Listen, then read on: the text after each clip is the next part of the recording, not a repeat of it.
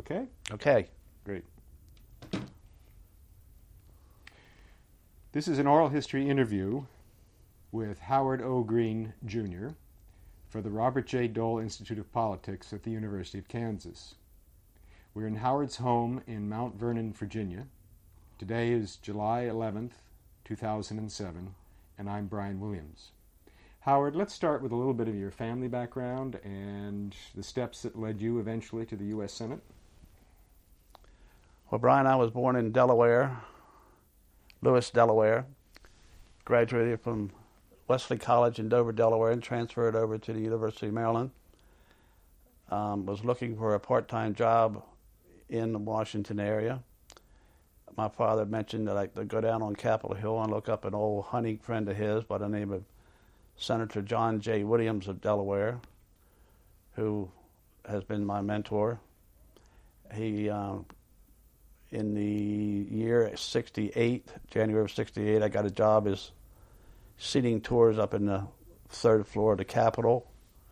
Worked my way into the Senate Republican cloakroom answering telephones on his patronage, which is a thing of the past now in the Senate. In 69, and my job in the cloakroom was to sit there with two other gentlemen and answer the telephones and answer questions from Senate offices or to do whatever a senator asked us to do as they came in the cloakroom, make phone calls, do this, do that, whatever. And I worked my way up from there to the Assistant Secretary of the Minority in the late 60s. I'm sorry, the late 70s and from then, in 81, when Reagan came into control and we had taken back the majority for the first time since 1954, I became the secretary for the majority. In other words, I was sort of the, so to speak, right hand man for the leader, Howard Baker. Um, Baker retired in 84, I think it was, and Bob Dole became the leader. I retained that position and back and forth between majority minority leader until 95 when I was made uh, the Sergeant Arms of the United States Senate. That's the Sergeant Arms, doorkeeper, and protocol chief. And I stayed in that position until I retired from the Senate in late 96. And that job encompassed um, a budget of about 110 million dollars. 36, 38 million of it was salary. I had about a thousand fifty civilian employees, plus about a 1,200 member police force, and eight or ten major compartments to deal with on the hill. And um, by that time, I, I was pushing up to 30 years, and I knew that I had walked those Barbara halls just about long enough, and after Senator Dole retired with his farewell speech in June of 96, um, I exited in September of 96. Okay. Good. We can stop now. Did I it too long? No, no, that was a good review. Um, now let's go back and fill in the, the details. Okay. Um, was there uh, did you grow up in a family where there were strong political feelings and lots of political discussion or was it more just this hunting connection with senator williams uh, it's funny you would ask my grandfather was in politics and in the delaware state legislature he lived in dover and i think he may have served a couple of terms in the state legislature and i got involved in that because every time we would go to my grandparents house in dover from Lewes, delaware about a 45 minute trip. We always sat down before we had any dinner or anything like to watch Meet the Press. And as a young kid, we were told to sit down and be quiet and listen. We had no idea what we were talking, what they were talking about, or cared. But for some reason, some of that got in my blood. And from then on, I knew when I got to college, I wanted to get have some input in political science and U.S. history uh, that was really the first thing that got me going because for some reason, as a, probably a 12 or 14 year old, I got interested in what was being said on Meet the Press. I couldn't explain why if, you put a gun to my head. But that and the 1960 assassination of Kennedy where I just didn't go to work for three days. I sat in a chair and watched the proceedings and the funeral and, the, and whatever. Really got into my blood. And then when this opportunity came up for me on Capitol Hill to take a patronage job, job under Senator John Williams from Delaware, I realized after a few days when I came to work that day, during and uh, before or after classes at University of Maryland, when I would pull up to that Capitol Dome, my heart would start beating faster. And sometimes I would pull in there and say, How in the world did I ever get this position? To the point that some days, uh, even tears would come to my eyes. What am I doing here? I loved it, every minute of it. And the more opportunities I had, the more I was lucky enough to proceed up the ladder. And it was just a, a great career. I couldn't ask for any better and I still love politics. Um, of course, it's not my it's not in my blood as much as it was because I think I exhausted most of my energy in the 30 years of trying to do the best job I could on the Hill. You mentioned the term patronage and that it no longer applies. Explain what, what, what patronage was. Patronage years ago, when senior senators were allotted so much money on their staff to hire a person uh, as a policeman the policemen years ago were not professional. They could go to college while they were a policeman. Um, and the more senior a senator became, and Senator John Williams was very senior, he was ranking on the finance committee, the more patronage positions they had. Patronage positions included, as I said, policemen, pages, elevator operators, doorkeepers, grounds crew, uh, the word intern did not apply then, as it does now. Um, so it would have to be people who would help out in the office to do the the what is now called the gopher jobs. Uh, it would just sort of add-ons that senators could use as political favors for people back home who helped them get elected office. And do you recall when an end was put to the patronage system? Wow. Uh, I don't mean the date necessarily, but the, the arguments. I used. think I think most of it uh, most of it came when the police department had to go to a professional police department because of uh, some of the early bombings in the Capitol, which went back into the early 70s, and I think it also um, the crime wave around the Capitol that once the police department stopped being patron, uh, patronage appointments, that a lot of senators decided that it, it looked a little bad for those senators to put people who would raise the most money in their campaign to relatives or grandsons and stuff like that. And I think the the new times were about on them where the news media would start to look over their shoulders and they thought it was a good thing to get rid of it. And I know that's a poor explanation of why, but I think that it had just it had passed its time as far as favors being put out in the form of patronage apartments. Now, you mentioned the four offices, uh, the floor offices, I think they were referred to. Is that four. correct? Right. Explain what each of those four offices, what they are and their function. You briefly touched on it, but a little more detail. And then I'd like you to say if changes occurred in any of those four over your tenure in the Senate. Uh, first of all, first uh, I don't think that much changed because it's all been those four offices have been there since the almost the creation of the Senate back in, in uh, well years ago. I'm not going to try to guess when. But the um, Secretary of Majority and the Secretary of Majority are interchangeable, obviously, as I said, because one majority is the ruling party, whether it be Democrats, Republicans, and the others are the uh, uh, the tail waggers, the minority party. Uh, there is the Secretary of the Senate, which is sort of the top position in the Senate, which overhaul, which oversees uh, the payroll. Um, it oversees the the uh, um, binding and and printing of the bills to be sent to the White House for the president's signature. It oversees the really the, the swearing in and the authorization of newly elected or newly appointed senators, and so forth and so on again, the secretary for the majority, the secretary of the minority, as I said, were are officers of that particular party. Uh, we would run the cloakroom. We would run the page service. We would have the responsibility of having the information people uh, have the people on telephones in the cloakroom giving out information to offices, staff, to senators, and then to lobbyists and interest groups on the outside. We call and say, when is that vote scheduled? When is that bill coming up? When do you expect that bill to pass?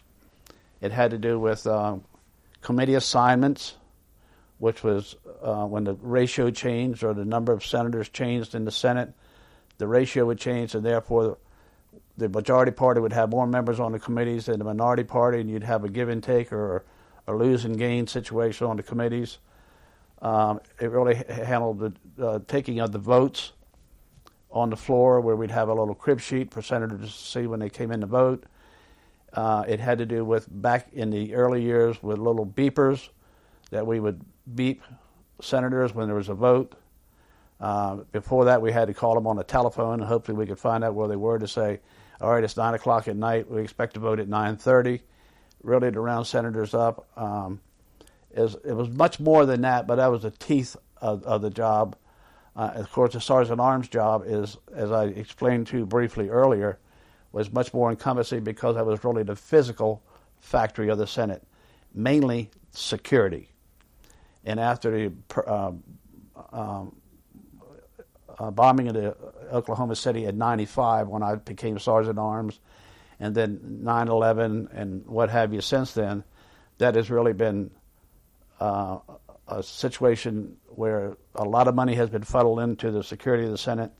The police force is much more professional than it has been in the past. Uh, when I was there in '95, after the explosion at the Oklahoma City, I started to close some streets around the office buildings, and they told me, "said Howard, you're crazy. You're gonna, they're going to take you apart for this. You can't tell senators they can't park on that street. You can't make that street a walk through." Well, we put barricades up and we put kiosks to, to make senators and everybody else show their identification. And they wanted to put a, uh, a, fence around the Capitol, which we didn't think we were ready for that. But uh, the security really changed almost overnight to the point now, even though I was told that I would be hung by in the nearest tree if I tried to block some avenues around the office building. Now it's like a fortress there. You can't get around because of the barricades and balusters and everything else. But that was the, and of course the Sergeant Arms also included uh, the uh, the computer center. It included the service department where senators have their charts and stuff printed. It included the parking. It included the uh, the grounds crew. It included the uh, the, the physical plan as far as the elevators, mechanics of uh, the elevators, the cleaning of the buildings in Capitol, the office buildings. It was quite uh, a big job. And that was nonpartisan. No, the sergeant arms um, was a job that was usually delegated to the majority leader. So if the Republican control, you had a Republican sergeant at arms and a Republican secretary of the Senate, vice versa if the Democrats were in control. But I, you had to evenly serve the interests of both parties. Oh, I'm sorry, I, I didn't follow you, Brien. Yeah, yes, exactly, exactly. As Secretary of Majority and Secretary of Minority, you you worked for that party. As Secretary of the Senate, even though you were appointed by the Majority Leader and the Sergeant at Arms appointed by the Majority Leader, you were Secretary of the Senate, and you were Sergeant at Arms of the Senate and you your responsibility was to 100, not to the 47, 53, 52 that we had as Republicans through the years. Absolutely, I, I should have I shouldn't have left that out. Yes, you you had to deal with the Democrats as well as the Republicans. Did that uh, force you to do a characterological change in your mindset? Or no, it did. It made it easier for me because when you're there, that, when you're there for that many years, you make friends on both sides of the aisle. I mean, I went to, we, we would fly around the world on these so called CODELs, congressional delegation trips, with senators, Republican senators, and Democratic senators. And there's nothing like flying on an airplane for two weeks to six or eight stops around the world. You're on the same plane together. You eat meals together. You stay in a hotel together. You go to banquets together. You do this, and you get to know these people away from the United States Senate. And you finally realize, my God, they're real people and they're good people. And I got to know a lot of Democrats, and we would go to Baltimore to the baseball games together. Tom Eagleton, Jim Exon, people like that who were baseball fans. And I enjoyed being able to sort of expand on those relationships with Democrats. And they were friends. I mean, we were there 12, 16, 18 hours a day, brushing shoulders all the time. And I enjoyed that part of it. Of course, I, you have to be careful because you don't want to act like you, you're giving more help to the to the Democrats when Republicans in control. But I never had a problem with that. For some reason, I was able, through I don't know, maybe I had to write makeup or something. I was able to get along with almost everybody there, Democrat or Republican, and considered a lot of them friends. Before we leave the structure of of these um, Senate uh, offices, uh, you've mentioned doorkeepers and the cloakroom. Give us a little bit of what that was all about. Well, doorkeepers, doorkeepers upstairs in the in the Senate in the second floor and the th- third floor were all assigned to the various doors in the Senate chamber on the second floor, with a uniformed policeman and a uh, plainclothes policeman. And we were there to identify senators as they came in and, and, and went out, uh, to keep staff from coming in because they had to go around to the back of the chamber to be checked in and get a, a ID card. Uh, we had to be careful that a former senator didn't walk up to one of those doors who they have floor privileges for life and were turned around by a policeman who didn't happen to know who they were.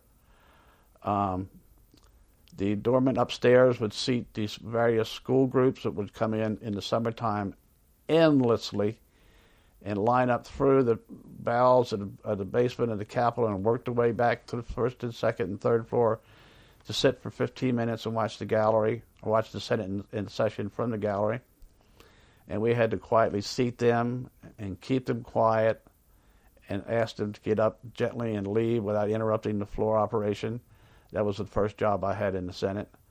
Um, the, the, and uh, back then they were patronage jobs, and now they are to a degree, but they're patronage jobs as hired by the sergeant arms and not through various senators, although various senators still have these so-called uh, suggestions to the office of the Senate as to who they might want to take a look at to employ, if you follow my drift.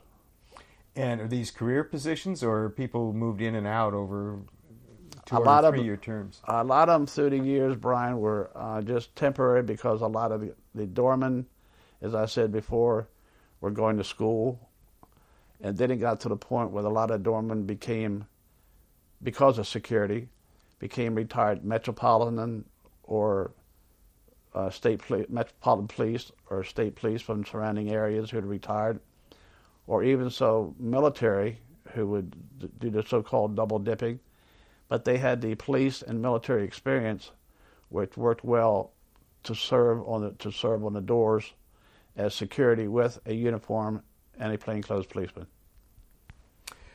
And what about the cloakroom itself? What was that?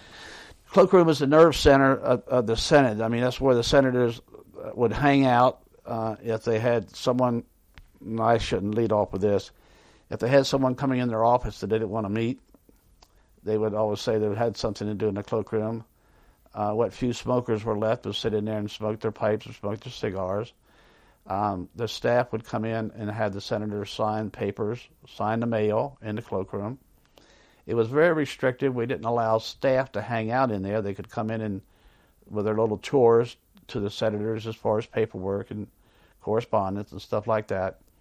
We had three and then four desks at the end of the cloakroom where people would answer the telephones, and as which I've alluded to, questions from senators, uh, from staff members, even from outsiders. But probably the mo- most of the questions, and 75 to 80 percent of all the questions, were from a scheduling secretary or a personal secretary that wanted to know what that would ask the impossible questions is my senator's got to be in Kalamazoo on Friday. He's got to leave at 11 o'clock. Will he miss any votes? My senator won't be back, won't be out in town on Tuesday. Uh, his aunt is ill in Colorado. Will he miss any votes? That became a pain in the neck because that was all forwarded to the leader, and you cannot run uh, the Senate or any other business when everybody's going hither and yon and expect to be protected. But the main purpose was to answer the impossible questions as to when do you expect that bill to come up? Uh, I need to know when Senator so forth and so on is going to offer his amendment. Uh, this is so forth and so on from the uh, from uh, the news organization. Do you know a head count on so forth and so on's amendment, which was completely out of our purview?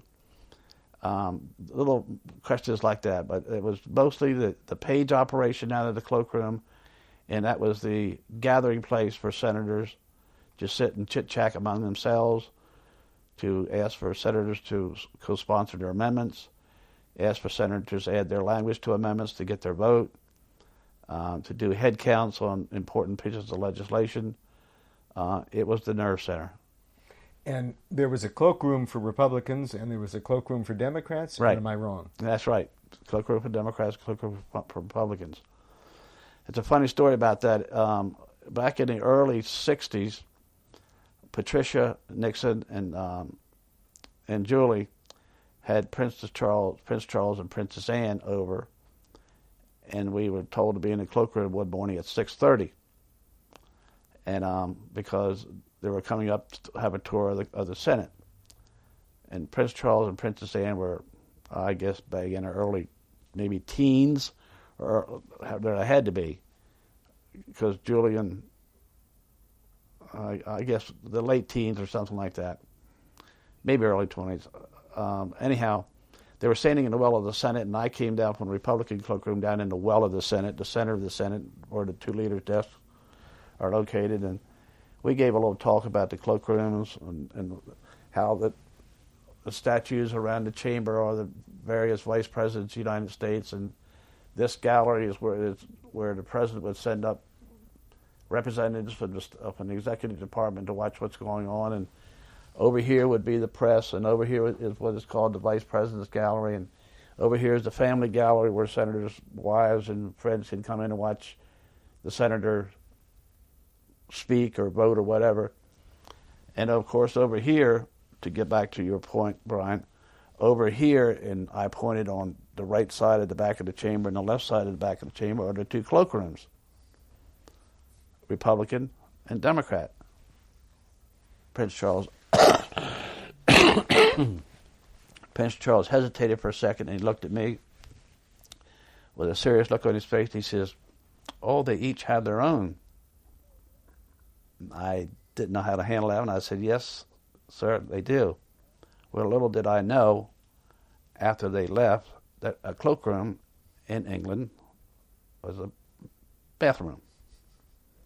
So he thought I was referring to the two rooms off immediately off the Senate chamber as a place where the Republicans used the bathroom and the Democrats used the bathroom. Somehow a press person got hold of that story and they wanted to run it. And we had all we could do to keep that off because it would have been embarrassing as hell to the, to the Brits or to the Prince, Prince Charles and Princess Anne. But now that you brought that cloakroom up about do they have, uh, I just had to add that one to the story. That was one of the little quirks that happened along the way. But they were just as serious as they could be because it, that was what that was what was the, the bathroom in, in England. Funny story. Um, where would a Republican who wanted to chat with a colleague who was a Democrat, where would they go to to sit and and talk like Republicans would do in the cloakroom or Democrats? Well, sometimes they would go in either of the two cloakrooms to sit and chat, but sometimes that was a little difficult because it was a time when senators were waiting to vote or waiting to speak, it was pretty crowded. So now you get to the second most important hangout there is in the United States Capitol, in the Senate wing, and that is behind all the dusty statues that align those halls. And the, the, the word is around the Capitol, if those statues could ever talk, they would be able to explain how bills passed back to the early 1800s. Two, two senators would be leaning up on against the statue, and they would be talking political strategy. Um, what, who can we get to uh, co-sponsor this amendment? When should we offer it? How much money should we put too much money in it? So much money in it, so forth and so on. A lot of the talks, as you alluded to, the personal talks, the um, trying to fine tune something, happen in the corridors, hanging on to statues of Tom, Dick, and Harry. So, from what you say, I gather that a Democrat would be welcome to come into uh, the Republican cloakroom to chat with a with a fellow member. They would do that once in a while, but they would feel so uneasy either way that, um, especially like I said, if, if there was a crowd of senators coming in, or they were constantly coming in or walking through from the outside to come to the cloakroom to go to the Senate floor, they, they, would usually take their little skull sessions elsewhere. But yes, they were they were interchangeable to a degree. Since we're on this where senators hang out, uh, you had mentioned when you were talking about some of the pictures here that there were some places where guys would go to quote unquote play cards. Tell me about that. Well, for years there was always a there was always the hangouts. Um, like I said, it was the Twilight Lodge up in S three three seven, which was my old office, and uh, and my uh, and Senator uh, Mark Trice, who was the secretary for the minority and secretary of the Senate for 53 years. Uh, then it sort of got away from the secretaries as a majority minority of hosting those so-called card parties. And the hangout really became the Secretary of the Senate, mostly, um, and sometimes the Sergeant at Arms office, or they remodeled a lot of parts of the Capitol back in the 70s and 80s and created a lot more senators' hideaways in the Capitol. And senators' hideaways are little rooms which are were made over, some small, some very small, some looking toward the mall, some with no windows, and they were their hideaway in the Capitol. And more so than anything else, for raising up, for going up through the seniority list, as far as how long you've been there. Of course, the most important thing of seniority would be what committees assignments you might get if the longer you stayed there. Your parking place would be enhanced but the most sought after thing in that building was the senators' hideaways. Because the higher you were on the seniority list, in other words, where you ranked on the Democrat or Republican list of senators, the more appropriate hideaway you would get. And they were used a lot as they increased the remodeling of capital. and when I left there, I think they were up to, I remember back, they were, they were in their 20s, 26 or 27 then. Of course, they, they were all given to the old bulls, so to speak, back in the Dirksen and Scott days, as in Senator Dirksen, Senator Hugh Scott, Republican leaders. But as they increased in size, um, a lot of senators would, you know, use those as the place where they congregate instead of the cloakroom or behind the statues. And they would take the fat cats who would come in or the corporate heads instead of marching them through the office buildings where they were visible to everybody. They would take them to the Capitol. They'd go down to the dining room and eat, and then they'd go up and have their little meeting in their so called hideaways. And some were very elaborate.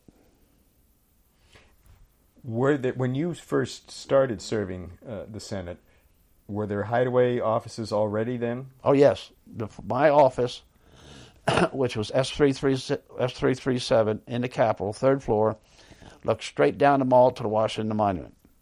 I had three windows, two little offices, and my whole floor was nothing but senators' offices, except for my office in the corner.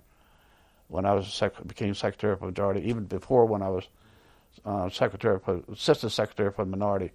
I worked at that office with my then boss. But the numbers of hideaway offices increased. Ha- have increased through the years, yes, because they were so attractive. I mean, that, that was that was a big power grab, not the parking place. Yes, the committee assignments, but when you had a, a, a hideaway that looked straight down the mall toward the Washington Monument, or sometimes looked over the other way toward the Supreme Court and the Library of Congress, or was a big room where you could have a couch where they could sleep at night for all night sessions, and a a sink or or a, or a wet bar or whatever. You that was the creme de creme. Who assigned uh, p- people to these hideaway offices? It was primarily the rules committee um, uh, would handle the uh, the assignment of the um, of the hideaways by straight seniority. In other words, the most senior person there would get the best one.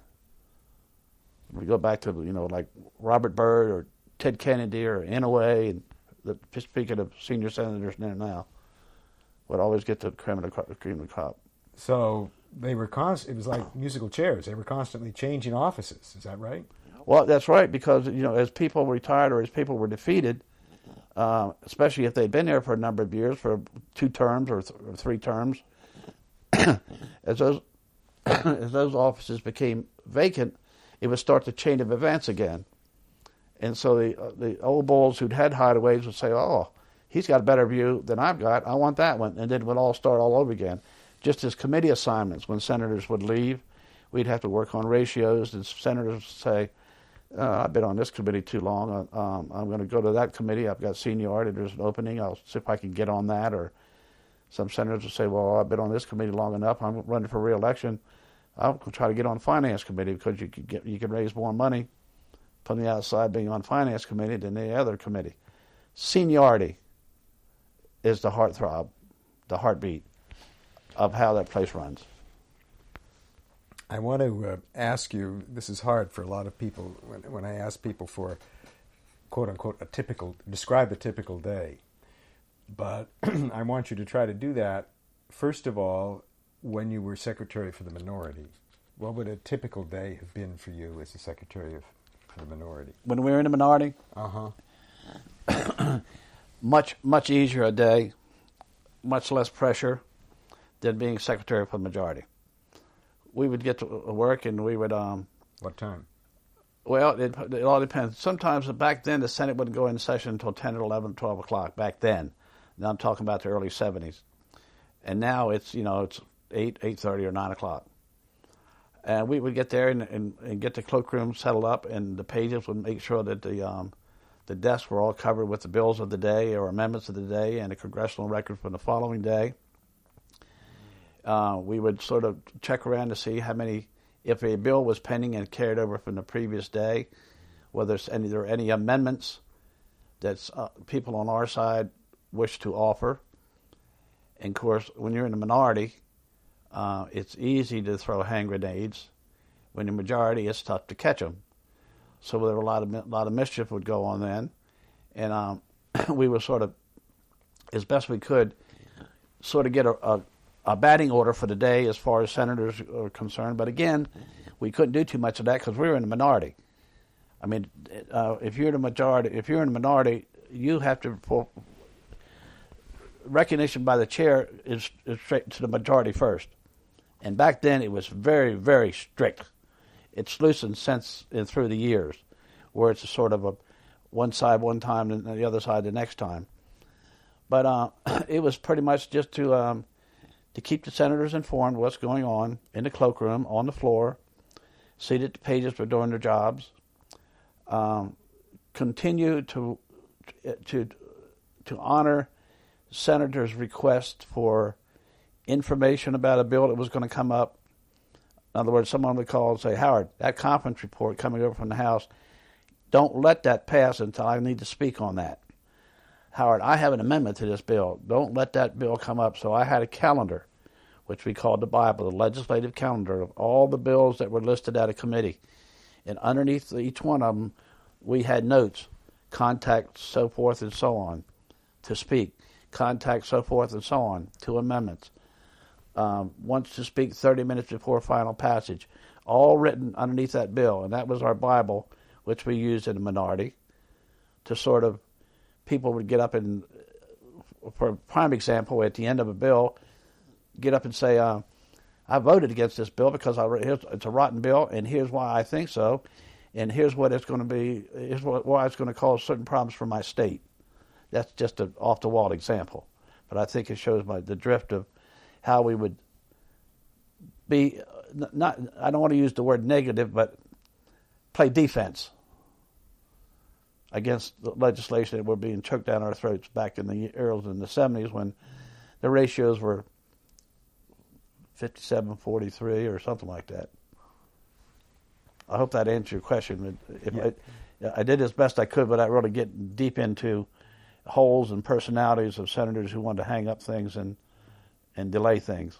Well, I don't want to discourage you of course, from that. Of course, the delay was the name of the game then too. As you get back to the filibuster and the the, and the speeches of the years when, for example, Strom Thurmond spoke for 24 straight hours, and other senators tried to reach that level. Of course, that was back in the Civil Rights Bill of 60 and the Civil Rights Bill of 64.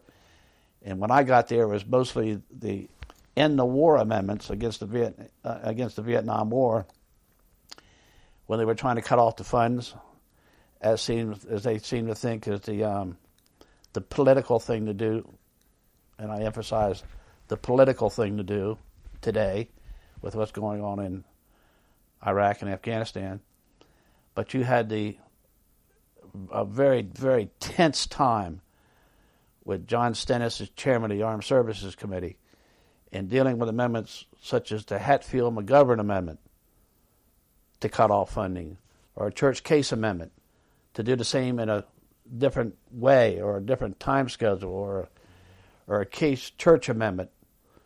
Um, I'm talking about senators from years ago to cut off the funds. I mean, and that went on for weeks and weeks and weeks. And that's really where Bob Dole started to cut his teeth when he got there in '69, because it was the end of war amendments that was really, really pulling that thing down. Then we had the demonstrations out in front of the Capitol on a number of occasions when thousands would be out there you know, protesting the war. But um, it was um, very tedious times. Very tedious times. And I think I missed part of your question there in the beginning. Of, well, I was asking about a typical day as minor, minority secretary. Yeah. So would most of your day be spent on the floor of the Senate if it's in session, or in the cloakroom and in your office, or would you also be meeting with the minority leader a lot, or where would you go? Where would you be personally? When I got there, 99% of the time I was on the floor. The job of the, well, the way I looked at it, my job as Secretary of Majority or Secretary of Minority was to be on that floor and to watch what was going on. And the longer you stayed there, the more savvy you got about how you could predict what was going to happen. And if it was something that was, that uh, there was a, a amendment that we didn't expect to be offered, or an amendment that would blow the bill out of the water, or something just off the wall, then it was my job to go down and get the leader. Uh, we would also, you could also predict that being there for a number of years. When you saw a Ted Kennedy, and Al Gore, a Paul Sarbanes, a few other liberals like that coming in all at one time, you knew something was up. And you knew there was something was up that, Republicans were not going to go along with. So you run a red flag up. You'd call the people who might be interested in something in that bill. It was a busing bill. It was Jesse Helms. It was something dealing with health and welfare. It was uh, a Lowell Weicker. If it was something dealing with the military, it was uh, John Tower or Barry Goldwater or someone like that, or if it was something dealing with finance, it would be uh, Carl Curtis or someone like that. But just you had to. It took a long time to get a feel of what was going on. But when you saw something was coming, and whether you were, you know, reacting or overreacting, you had to let the leader know. Of course, the leader couldn't be on the floor, and like I said, 90, percent of the time I was in the cloakroom, which is part of the floor, or on the floor. Now with Baker, and much much more so with Dole, I would make 20 to 30 trips, 63 steps down those marble halls from the Senate main door down to the majority leader's office for this, that, and the other. Did this get done? Did, did you call? Did you talk to so forth and so on? Did Senator so forth and so on tell you about wanting the vote changed because his plane's going to be late? I could go on for you know you catch my drift, but most of the time was to watch that floor to be sure that those notes on that so-called Bible, the legislative calendar, were honored when a senator wanted to be there to speak for or against an amendment that he might offer or oppose from someone else to speak excuse me to speak for or against the bill. It you had to be there. Let's take a pause here. You ready? I'm ready I did have to find my way up to the, my office, um, you know, two or three times a day, but I didn't get to spend much time out there because the phone would ring and I'd have, I was needed at the floor. But I did have to do things like signing papers to uh, for kids who applied for a page job, or to other things like getting ready for committee assignments, or to handle work that came from revised rules from the Senate Conference Committee uh, which was a spinoff and Republican Conference Committee and Republican Policy Committee. So I had paperwork up, up there, but I always I did have a very very qualified um, secretary, NAA, that worked for me from the time that we took over control in '81 until I left in '96. Uh, Marie Angus. Um, I don't know how I could have pulled the job off without her, but um, I didn't spend as much time in the office as I wanted to um, because I just most of my time was like I said on the floor or the cloakroom or in the leader's office or in some confab again leaning up against a statue between the two when a senator or the leader wanted to talk in confidence. So would you and the minority leader strategize a lot? Sometimes most of that was would be done by the committee people who had the bill on the floor. Uh, some of his people, uh, the leaders, uh, people in his office who handled the bill through committee and had expertise in that field. Uh, I we were really the uh, the nuts and bolts of, of the bill when it got to the floor, as to notifying people, as I've said, and I'm being repetitious here, is people who wanted to be there to speak when a bill came up or an offer an amendment or to, to oppose it or something like that. We wouldn't strategize. Uh, uh, we, we would a little bit because we'd have to get in the parliamentary situation. If it was going to be a very um, controversial bill, then the leader and and we in the cloakroom would sit and talk about whether what we're going to do about cloture, um, when what's, what's the right time to offer this amendment or that amendment uh, would some senator offer a first degree amendment and someone try to come in and get a second degree amendment? Of course, that's all depending again on whether you had priority recognition. And for your minority, you did not. You sat and wait your turn and got the crumbs. Uh, I, yes, I was in, in part of that because I had to. Um, I had to be on the floor all the times I said, and I had to know what was going on in order to protect those people who, need, who wanted to who needed to be there for this, that, or the other.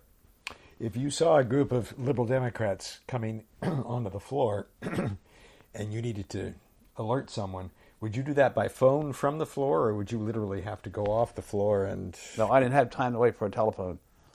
No, I didn't have time for a secretary to pick up the office, pick up the phone down the office, and wait a minute, Howard, I'll put you on hold and stuff like that. No.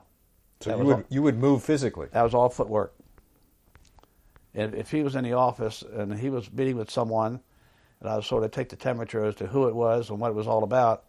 But if it was important enough, I'd knock on the door and say, uh, "Leader, I, we need you. I need you on the floor." So you would. Uh, I'm, I'm just thinking of a baseball analogy here. What would what would uh, your role have been? A manager, almost. No, I don't want to go that far. Um, maybe a bullpen coach or something like that that would would you know prepare for something that uh, is um, is about to happen or is expected or things aren't going too well, so you better get somebody in there to you know to you know watch it watch the situation. And of course, you had the whip, and, uh, some whips uh, spent a lot of time on the floor, some did not. And of course, at the same time, you had the if we were in the majority, it was the chairman that was managing the bill on the floor, who had sort of the run of the things because it was his bill. Or if we were in the minority, it was the ranking member on the committee, working in concert, hopefully, with the chairman to try to get the bill through. So you had you had those two, but it went certain things that would come up. It would be more of the leader's call, and I would let the leader know, or whichever the case may be, the chairman or the ranking member would say, "You better check with Dole and see if this is okay." But more than likely, it was Dole would just call umpteen times a day. I would run down the office and he'd say, he'd call the cloakroom and say, "Where's Howard there?" And I'd run down the office and he wanted to know what was going on, which saved a lot of time because a lot of times it wasn't anything going on, but he just wanted to know while he was sitting there doing his paperwork, this, that, and the other. Then I go. So he'd be working in the office, and he would always want to know what was going on on the floor, and he would call me whether it was something to talk about. And sometimes I would go in, and he'd be uh, engrossed in something he was doing and sometimes I would walk in and sit down. I'd or sometimes I'd stand at the desk for five or ten minutes, and he would still be reading or writing, and he wouldn't look up. And I'd get tired standing. I'd sit down, and sometimes I'd sit there for 10, 15 minutes, and he would come up and say, um, uh, "What about that amendment? Um, who, that amendment coming up this afternoon, so forth and so on's amendment. Um, uh, what about what about this? What about that?" he would be engrossed in what he was doing, but in the back of his mind, he wanted to know what was going on, on the floor, and I was the person that tried to give him the best advice as I had uh, as to what was going to happen on the floor.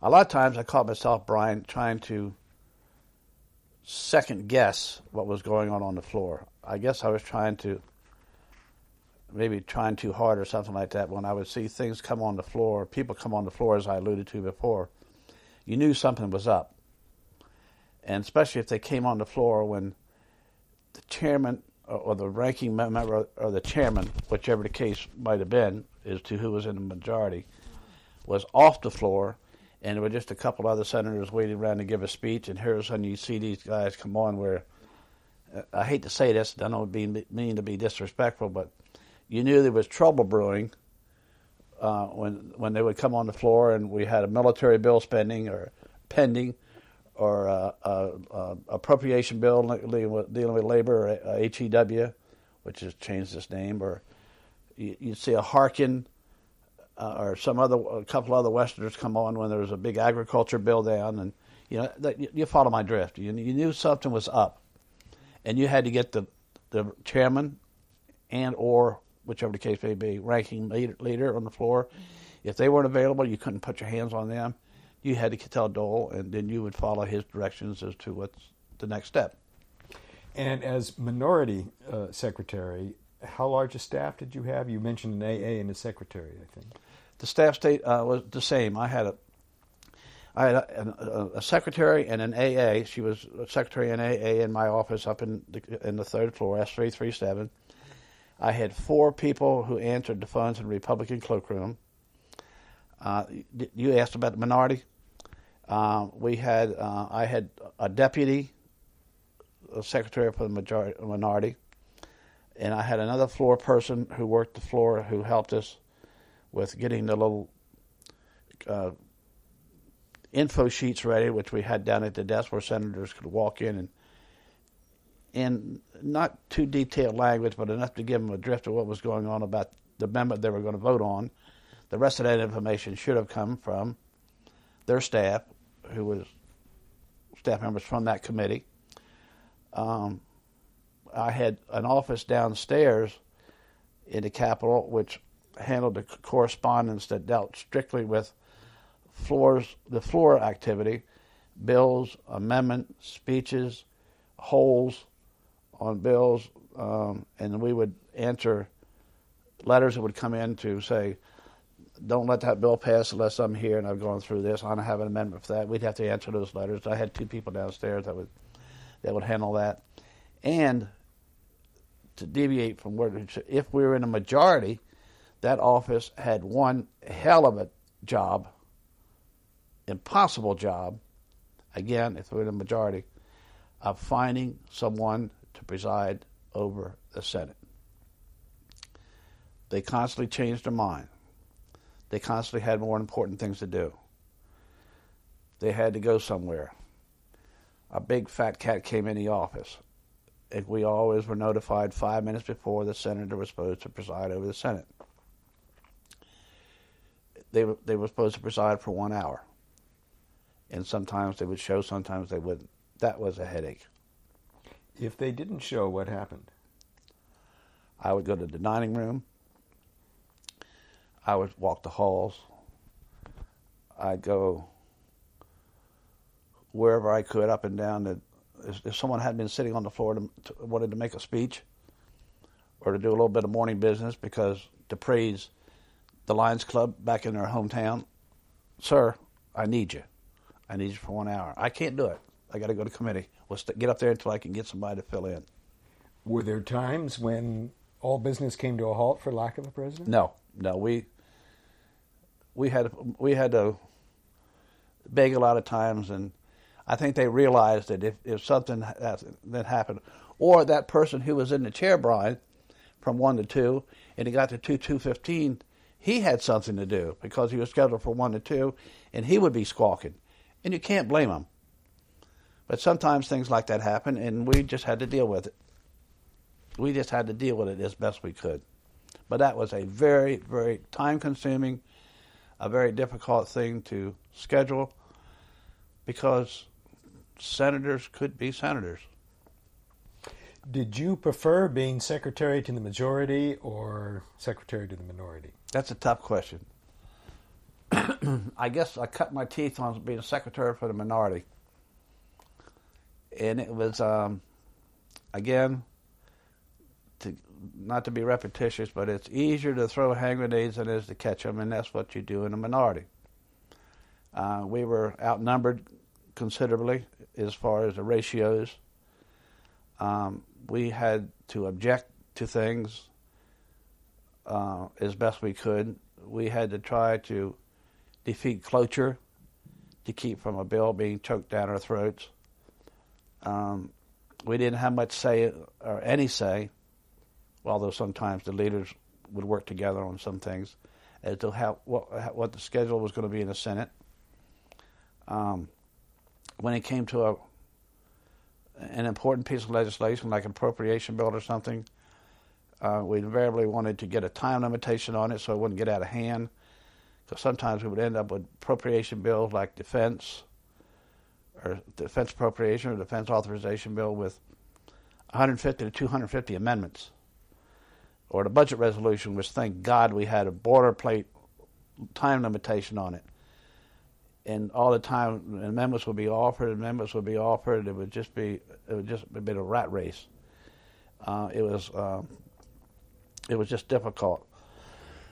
it was just difficult to get that, get that going in the, um, in the minority because you know we were, we wanted to slow things down I mean, Bill Clinton wasn't sending bills out that the Republicans wanted to vote for, you know, tomorrow afternoon, and vice versa when Bush and Reagan were up there. But majority was much more fulfilling because you knew if, if you had the votes like we did when Reagan came in in '81, uh, we, uh, things started to roll. Um, we could we could invoke cloture and cut off debate. Uh, we were the, the people that came in when, on Reagan's coattails came in as to be, they were very good team players. Uh, we pulled together. Uh, Baker in his few years, and then Dole, before we lost control, um, could get things done because uh, the senators stuck together.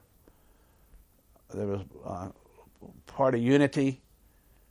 Uh, that was a fulfilling time. But um, as far as being a, there's it was just two different. It's just light and day. You, you know, you play defense. You, try to stop what was going on because it wasn't your cup of tea. It wasn't your legislation. Compared in '81 when Reagan came in with a master like that in in the White House with his staff, and, and to send up legislation, and we had the numbers,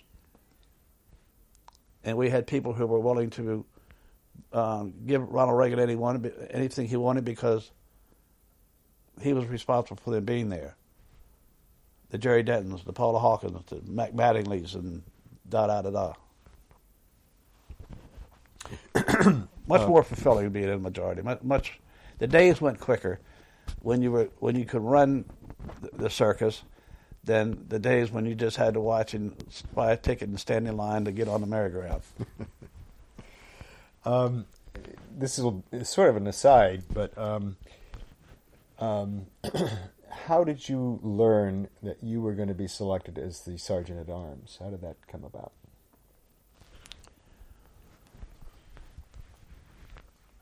Well, there were Dole had to appoint his people to be Secretary of the Senate and Sergeant at Arms, and I had um, I had worked the floor for a long time, and I was um, I was feeling a little burnout, and I did not know at that point that Dole was going to resign from the Senate in June of '96. We all knew about the political campaign. Uh, and I did not want to leave the Senate floor because it had been my whole life as a Senate floor, and I thought I had the pedigree and personality to deal with people on the Senate floor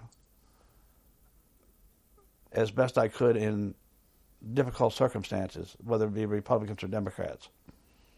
And I didn't want to be taken away from the Senate floor. At least I didn't think I did. But Dole asked me one time in his office in front of a fireplace, he says, um, I've got these openings. Um, would you like to be sergeant arms? I said, whoa. I have to kick that around. He says, um, how do you know where all the skeletons are in the closets? Uh, yes. If I don't, I know how to find out. He says, um, you know all the Democrats have been here for years that have held these positions when we were in the minority. We need to clean house.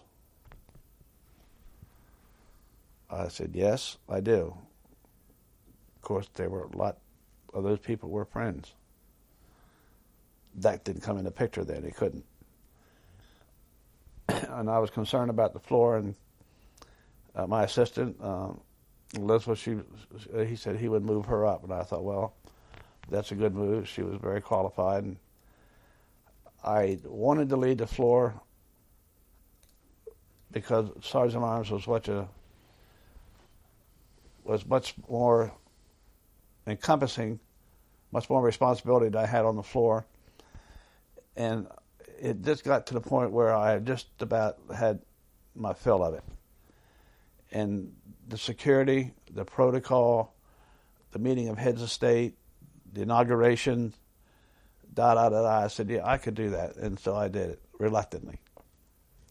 I didn't like being a sergeant arms because I lost that contact with the senators, that personal personal contact. When you walk in the morning, and someone come up and go, "Did you see that ball game last night?" You know, yeah, do you believe that? So forth and so on, or you know, uh, so forth and send town in Baltimore and get hold of your friend and get some tickets. Let's go to a baseball game or I mean, I want to tell you about my, my son and his wife are about to have their third baby or stuff like that. Little things like that. That you you became a family. I mean, not, not only just the traveling part that I talked to talked about earlier, but the uh, the sitting around in the cloakroom and my kids graduating from high school. I got to be there. I don't care what they're voting on or or you know so forth and so on happened in the family. They said you were your sounding board you were someone that they could talk to that they didn't have to talk to in the office. It, it just, it was a very, there was a lot of personal contact. There was a lot of uh, uh, the friendships to develop. And upstairs, I didn't have it. I just had all these various um, departments. Computer, the WWW was just coming to existence, and all the senators in the offices had a computer guru who graduated from, they all thought, MIT. And they wanted every damn piece of equipment that would come down the pike. And that was really a pain in the butt. Because we had a computer center and, and over in the, next to the to the uh, Union Station. Every time the phone would ring, it'd be some senator's office. I want to, I want to, so forth and so on and so forth and so on. Uh, we don't have the money for that. Well, maybe we'll try to get the expanded appropriation for next year's um, computer center, or the police department, and I enjoyed that, the security fight, because I knew all the guys on the police department, and uh, the parking. You know, everybody, senators say, "Oh, uh, my wife always had the opportunity to pull up here and park, and there was a spot, so forth, and she all parked there. Somebody said she couldn't park there last week. Well, Senator tell her to come over and park in front of the cat. Little things like that. I, it was sort of what I was used to, but in a much smaller scale, in a much more of a nagging, irritable type of thing than dealing with the United States Senator and his interest or disinterest on something on the Senate floor. It was a big, big difference. I'd lost that floor contact and that personal contact. Let's talk about personalities now for a bit. Um, when you first went on the floor, I guess Senator Dirksen was the right. minority leader. Right. Describe the senator from Illinois. Oh, wow. I'd heard a lot about Dirksen before I started working on the Senate floor. As a matter of fact, I got the first um, impression from working, as I said before, as a doorman up in the gallery to seat school groups and just the general public. And it seemed like if Dirksen was speaking on the floor, and if you've ever heard him speak or recording of his speeches, it was something to behold. I mean, it was. It wasn't something from a Hollywood set. It wasn't something from the best professor at the college that you went to, it was, I can't really describe it. The, the tone of his voice, the intellect, the articulate way he could emphasize this or that. He seemed like he could talk about the weather, and he would have you in the palm of his hand. And I guess that not only the voice, but the, the delivery the hesitation, uh, the emphasis he would put on things that would just stick with you. The greatest orator, orator uh, in the years I was in the Senate was Everett McKinley Dirksen, and one heck of a nice man. And his here I was cutting my teeth in the Republican cloakroom, and it didn't take me long to realize how much of a relationship he had with Lyndon Johnson who was then president. Because they dealt together. They dealt with each other when Johnson was majority leader. And umpteen times a day, I might have been uh, overly emphasizing that one. A lot of times a day, Dirksen would come into the cloakroom and he'd walk up to me or to one of the guys, and I was, I tried to stay there as much as I could because I figured, as much as I spent in that cloakroom, the more, the more I saw, the more I heard and the more I could accidentally overhear, the more it would, the more I would learn about the operation. Anyhow, Dirks would come in Howard. I, I, I can uh, come close to saying, Howard, would you get the president? They get in the phone booth, and we had a row of phone booths, four and four, and this is the length in the cloakroom, and my seat would be here, and this doesn't do much to this audio. There was a, I could almost reach out my hand and touch booth number eight, and Dirksen would get in, and he told the president he never shut the door. Well, Lyndon, I know I don't have the votes. I can't help you. Lyndon, yes, Mr. President. Lyndon, and he, they go on and on. I thought, I can't believe I'm hearing this. A young kid from southern Delaware. I'm over here sitting this, listening to this conversation. And of course, I got to know some people much, much older than I. They worked for Senator Dirksen.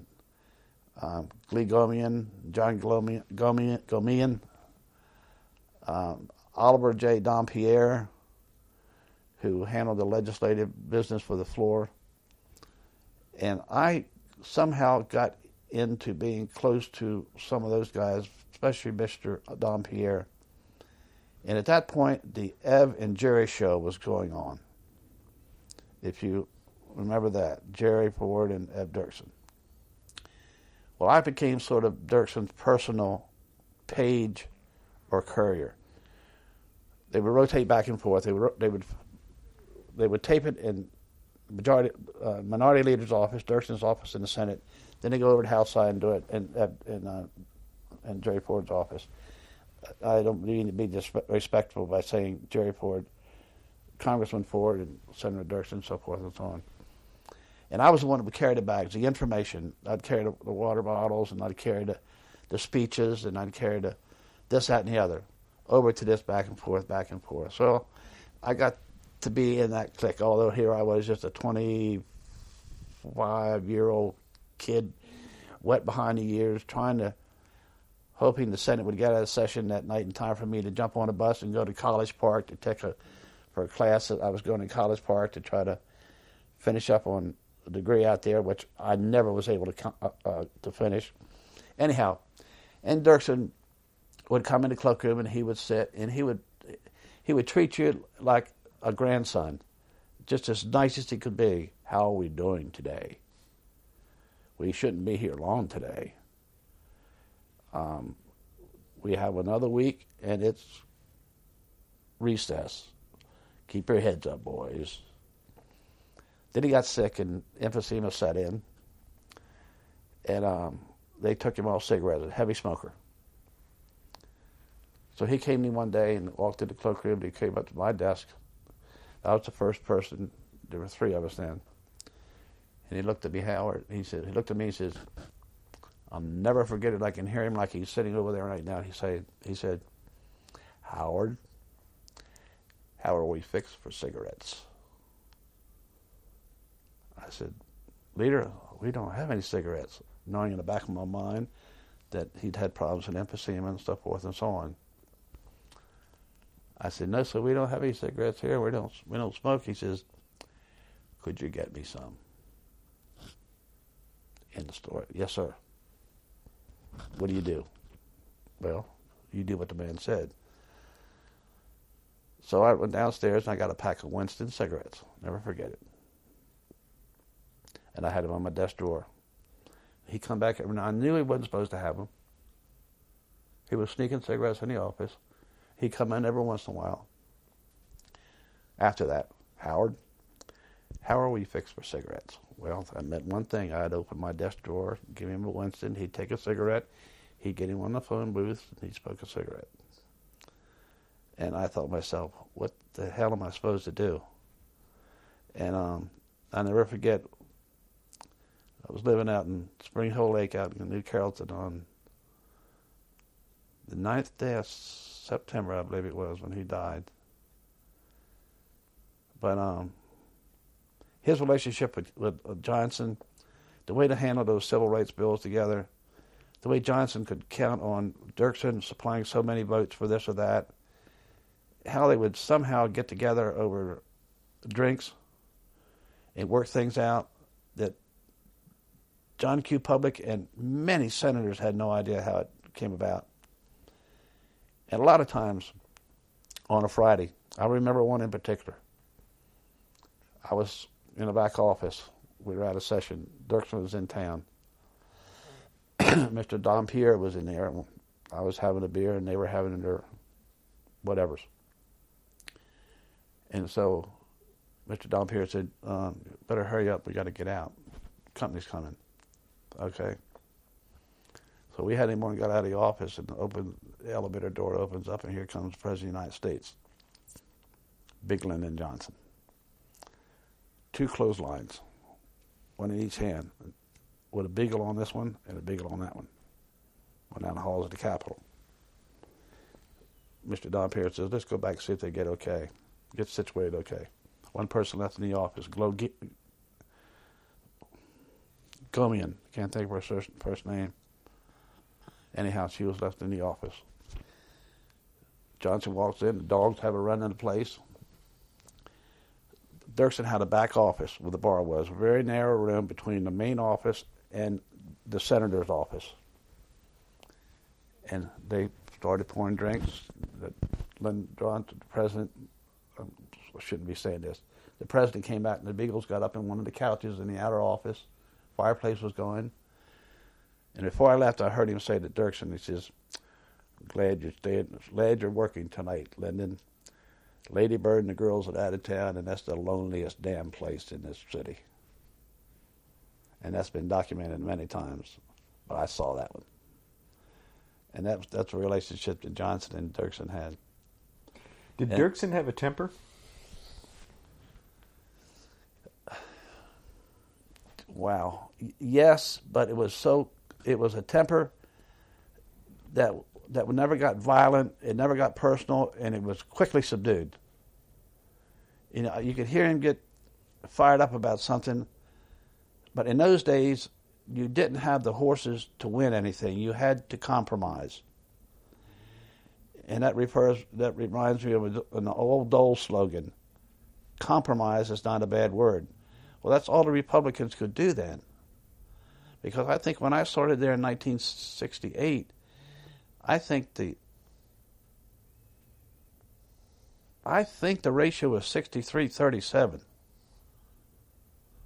I mean, if you don't compromise or you don't play ball with the other guys, you're not you don't have anything. And that's why they were that's why Dirksen was so good especially during those big those those big bills. that, You know, the '60 Civil Rights Act when Dirks when Dirksen when Thurmond spoke for 24 hours, and the '64 Act, and then he comes to in the in the, come the war, and then of course Dirksen died in September of '69. And then came Howard Baker, uh, Hugh Scott of Pennsylvania, and then Baker. And Scott retired. So, what would you have to say about Hugh Scott?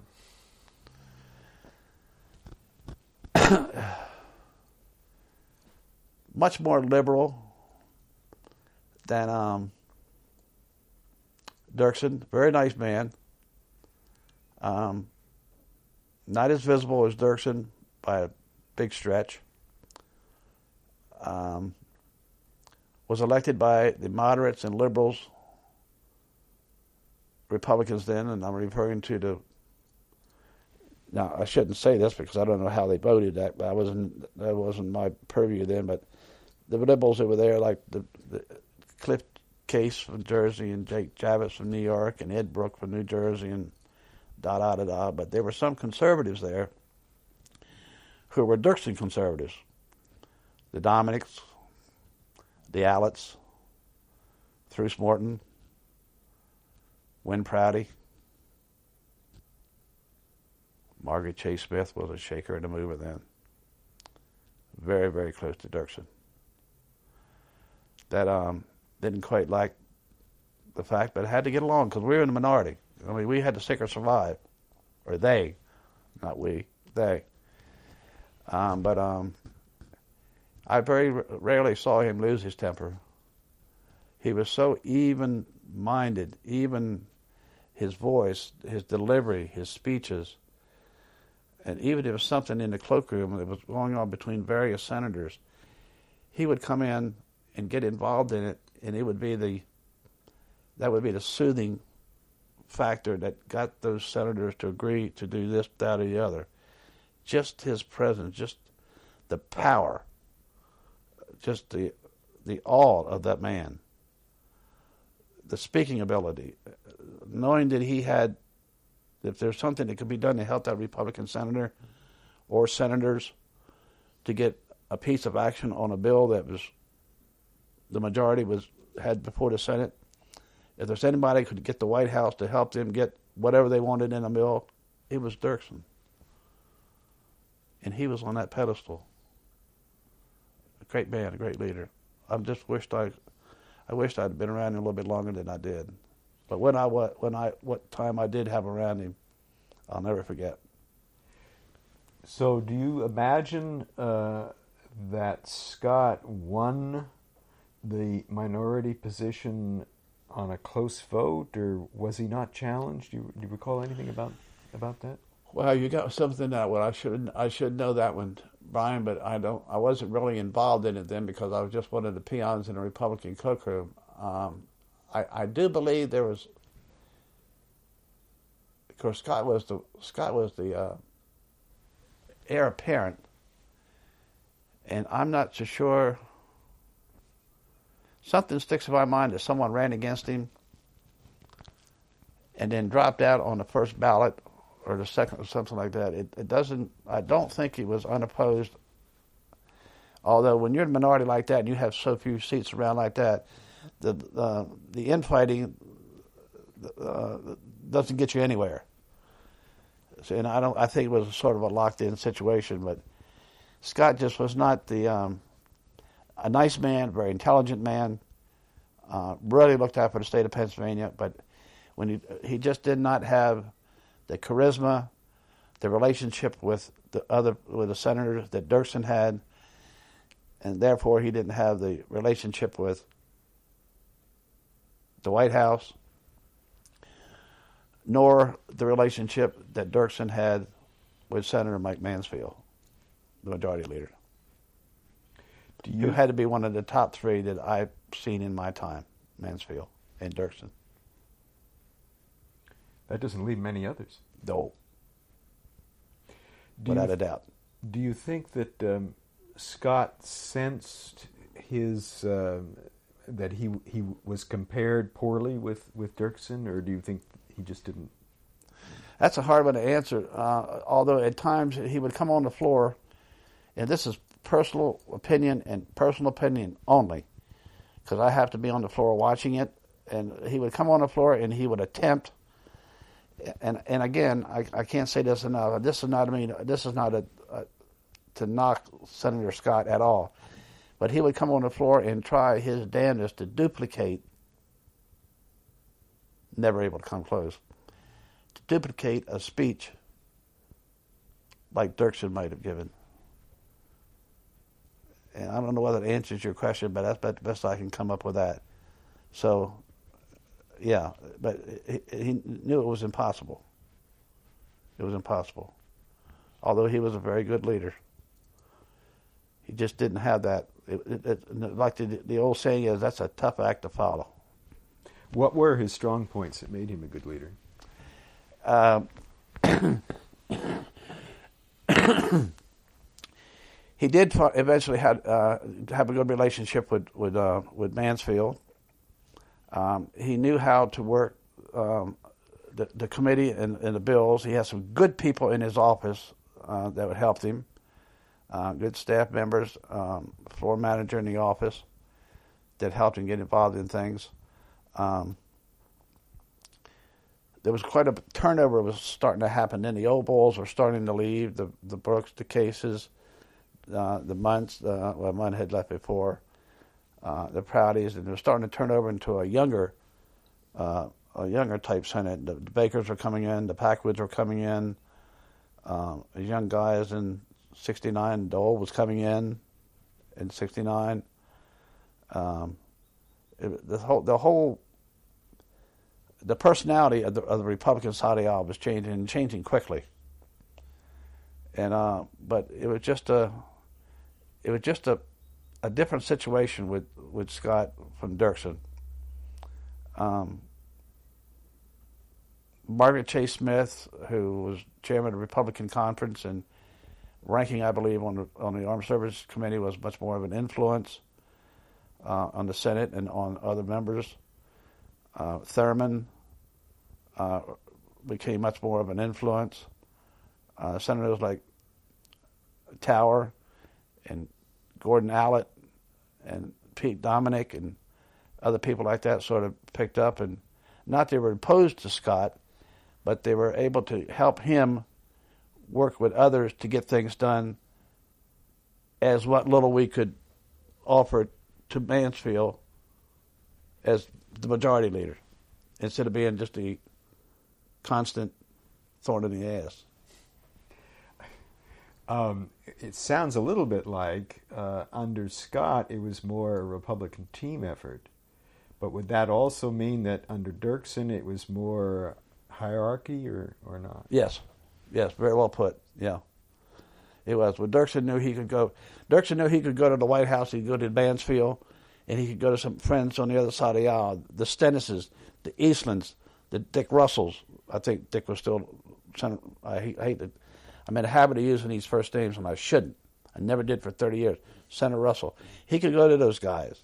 They were the old bulls. To some of them, Republican, Democrat didn't make any difference. Conservative, liberal did. North and South did. And it was much easier to get things done. Now, when when Mansfield needed a party line vote, he got it. When it was a way for flexibility, consensus, he got he would work with our people. Good. I think we're ready. Uh, Howard Baker is ready to enter the stage, but let's take a pause here for a moment. Okay. Okay.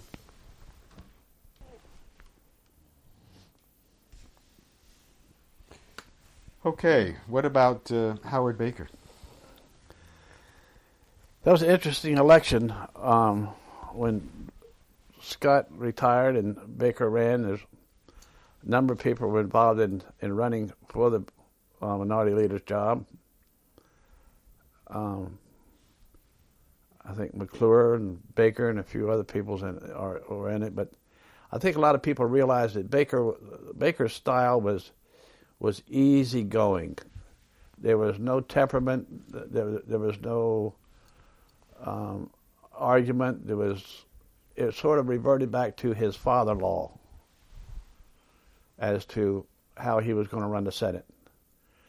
And that was long before we envisioned what was lightning striking twice in November of 1980 when Reagan took over. Easygoing to a degree. Good old guy from hills of Tennessee. Very, very well liked, very well respected very intelligent, very articulate, hardworking. Um, his leadership, um, and I had the same job as I alluded to before. His his job as leader was primarily, and I hope I'm not misreading this, but this is my gut for what it's worth, was to listen to and to follow to a degree the people he had around him. Baker had a lot of people in his office, and some who came from the White House, some who worked for, one who worked for Scott, some intelligent lawyers, um, and he really relied on their suggestions. Um, Baker was easygoing, like I said, and he could get anything done especially the majority, because it was a new thing. We were new kids on the block. Wow, what's this house going to be? Is this what it was like when those guys back in 1954, the last time we were in the majority? Good God, we never dreamed we'd ever be chairman of a committee. Hell yeah, whatever you want. Run the bill through here and we'll get it out and we'll get it on the floor. We got enough votes to pass it. I mean, it's a completely different atmosphere. So therefore, in an atmosphere like that, compared to all the years we were in the minority, the new leader had to a, have a hell of a nice go at it. I mean, what, what was what was the obstacle? I mean, we had to gather a few votes once in a while that we needed to get cloture to cut off debate on the bill that we wanted and that Reagan wanted, but with the tremendous budget fights that we had, and the Democrats tried to mostly offer amendments that made to add on money to the budget bills and to appropriation bills that made Republicans vote against it. Well, that's the name of the game. You know, then that way you can run against it. And we could fight them down. We could beat them. Um, Baker, shortly into his leadership, got involved in taking the Panama Canal away, giving the Panama Canal away, whichever is the best word. That sort of split the ranks a little bit. Uh, there were people, Dole and others that were opposed to that. Well, Dole, or Dole Baker got involved in, again, suggestions from people in his office, as well as working closely with Frank Moore and, and uh, what's his name, Jordan from the, from the Carter's White House then. And this was this was in the. Uh, I'm, I'm, sorry, I got ahead of myself. This was back in the, before we took over control, and uh, he got that. He got through that. Laxalt opposed him on the floor. I started. I got ahead of myself. And this this happened before. This back in the Carter administration, but um, you know after he became leader. Uh, that's going to confuse things, but um, he sort of he came out of that very well. To lead into what I had just said about how things had changed and how it was almost Christmas every day when we were in the majority, but um, he sort of did leave a pedigree not a pedigree. He, sort of did leave a a, uh, a taste in people's mouth that you know he was a little bit more of a moderate conservative, i.e., giving the Panama Canal back to Panama. Until Dole, Bob Dole got up and offered an amendment that said that sort of let things down, let the pressure off by saying yes, we give it back to Panama, but U.S warships have access to that canal above everything and everybody else. Now, since then, that canal has been taken over by Chinese and Japanese interests to hell won't have it. And God knows it's it's been there's been peace there so far. There's no problems whatsoever. But that was a, quite a challenge for Baker to take on when he first became leader. But it did sort of the way he handled it without much animosity in the Senate it did lead him into the job again after Reagan took over and we became majority on January 3rd, 1981. Uh, so he sort of cut his teeth on that Panama Canal and had not ruffled too many feathers. It made it easier for him, on top of being majority for the first time since creation. And it really gave him um, an easy way. And I was surprised to see him leave after four years. It really was. The power of the president, I guess. That was it. it. That was it. That was it. So he really thought he had a chance, and everybody else did too. And, and you know, I don't know. That's not for me to speculate. Hell, what I know about that, but maybe the timing wasn't right, or maybe he would just, you know. But he, he gave it all for a while, and it just didn't happen. It just, you know, it didn't happen for for Bob Dole in '80 and '88, and no, I was referring to the fact that uh, Reagan asked him to come over and uh, be chief of staff at the White House, and that, oh yeah, yeah, and Baker probably w- would have had a hard time saying no to the president. Oh sure, sure, That's, you're right about that, of course. So now we're up to Dole, and uh, I want to backtrack a little bit here. And do you recall your f- first becoming aware of Bob Dole? I don't. Th- working at Cloakroom answering telephones again. I don't. Um, think I'd ever heard the man's name mentioned when he when he was over on when he was over on the house side. But I remember when he came in. I remember, like I said, Frank Carlson and Jim Pearson were the senators from Kansas, and all of a sudden, Carlson was retiring, and in came Bob Dole, and I can see him sitting down at the end of the cloakroom shortly after he gave the oath of office, and he wanted to sit there and take as much in and make new friends as quickly as possible. I could just tell from his body language, from the expressions on his face, from his enthusiasm, that he wanted to quickly put the fact that he was a former House member and now he was a United States Senator. And I've always thought of that House of Representatives as the Senate's AAA ball club, the little leagues, to get people ready for the Senate. Back then, in the early 60s, you didn't have the people leaving the Senate, leaving the House, and coming to the Senate as much as you do now. The Senate now, not to deviate, the Senate now has become, in my opinion, too much House oriented. Think that's got a lot to do with the bipartisanship or lack thereof. It doesn't, it lasts, but it doesn't last long. Those guys' mentality, and I want to get back to Dole, their mentality was they had to run constantly every two years. Everybody knows a senator runs every six years. Well, they had that little hiatus where they could tend to the people's business. The House members, with that ingrained, when they came to the Senate, they were constantly doing this and doing that, involved in this and involved in that. Well, when you come from 435 to 100, the more you get yourself involved to when you're in the Senate, coming from the House, the more toes you're going to eventually step on. And you're going to get lucky and you're going to make friends here. But the more you're involved, if you're in that two every two year mentality, before you're there for, and I always said you weren't a senator. A, a, senator didn't start gaining seniority until he was there for his second term. First year or first six terms, in my opinion, was just touch and feel. And I think that had a lot to do with it. But I could Can tell. I, let me just interrupt here just for a second. So to get back to where we were, Brian, and I, I, I jumped, um, I jumped off a little bit. Dole would sit in the cloakroom and take in as much as he could, making friends, talking about this and that and the other.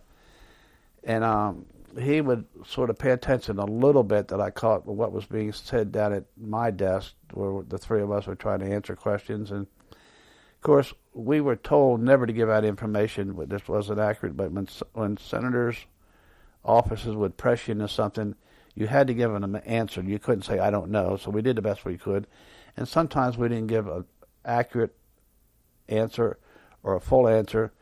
And I can remember Dole looking down with that look he'd get on his face, which I've said a million times, and sort of cock that one eyebrow and sort of shake his head and give that little left hand wave off just to say, I don't think they know what they're talking about. So I said, oh, oh we better watch this one.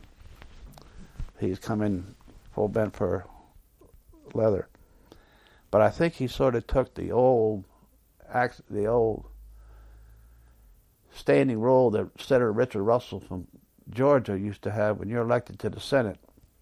That you get to the Senate and you can throw the rule book out of the window.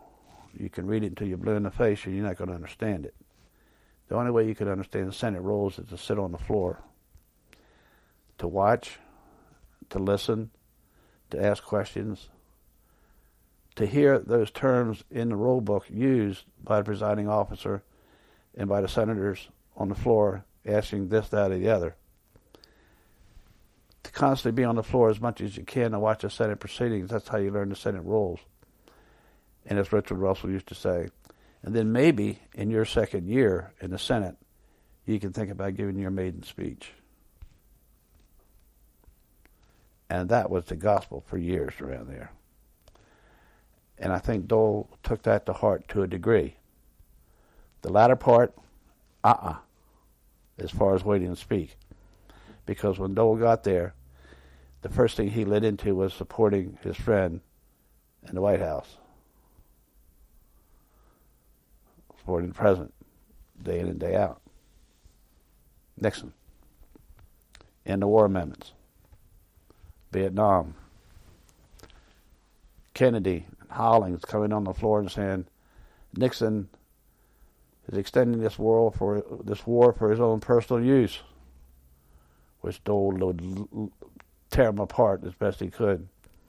And we had a standing order in the cloakroom that whenever someone come on the floor, whoever it was, to criticize Dole, to criticize Nixon, or to take up this is was this prior to Watergate? Yes, it was.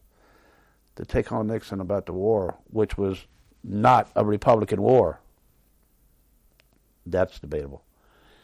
But we had a standing order to get on the telephone and call Joanne Coe in Dole's office, or Betty Meyer in Dole's office, and to tell him whatever he's doing, they're on the floor, and so forth and so on, and here would come Dole, and he would take take up for Nixon in the White House, and he would do it religiously, and he would do it six or eight times a day, and he would leave whatever he did, whenever somebody would come over and start of these wild accusations like a, a Kennedy or whoever.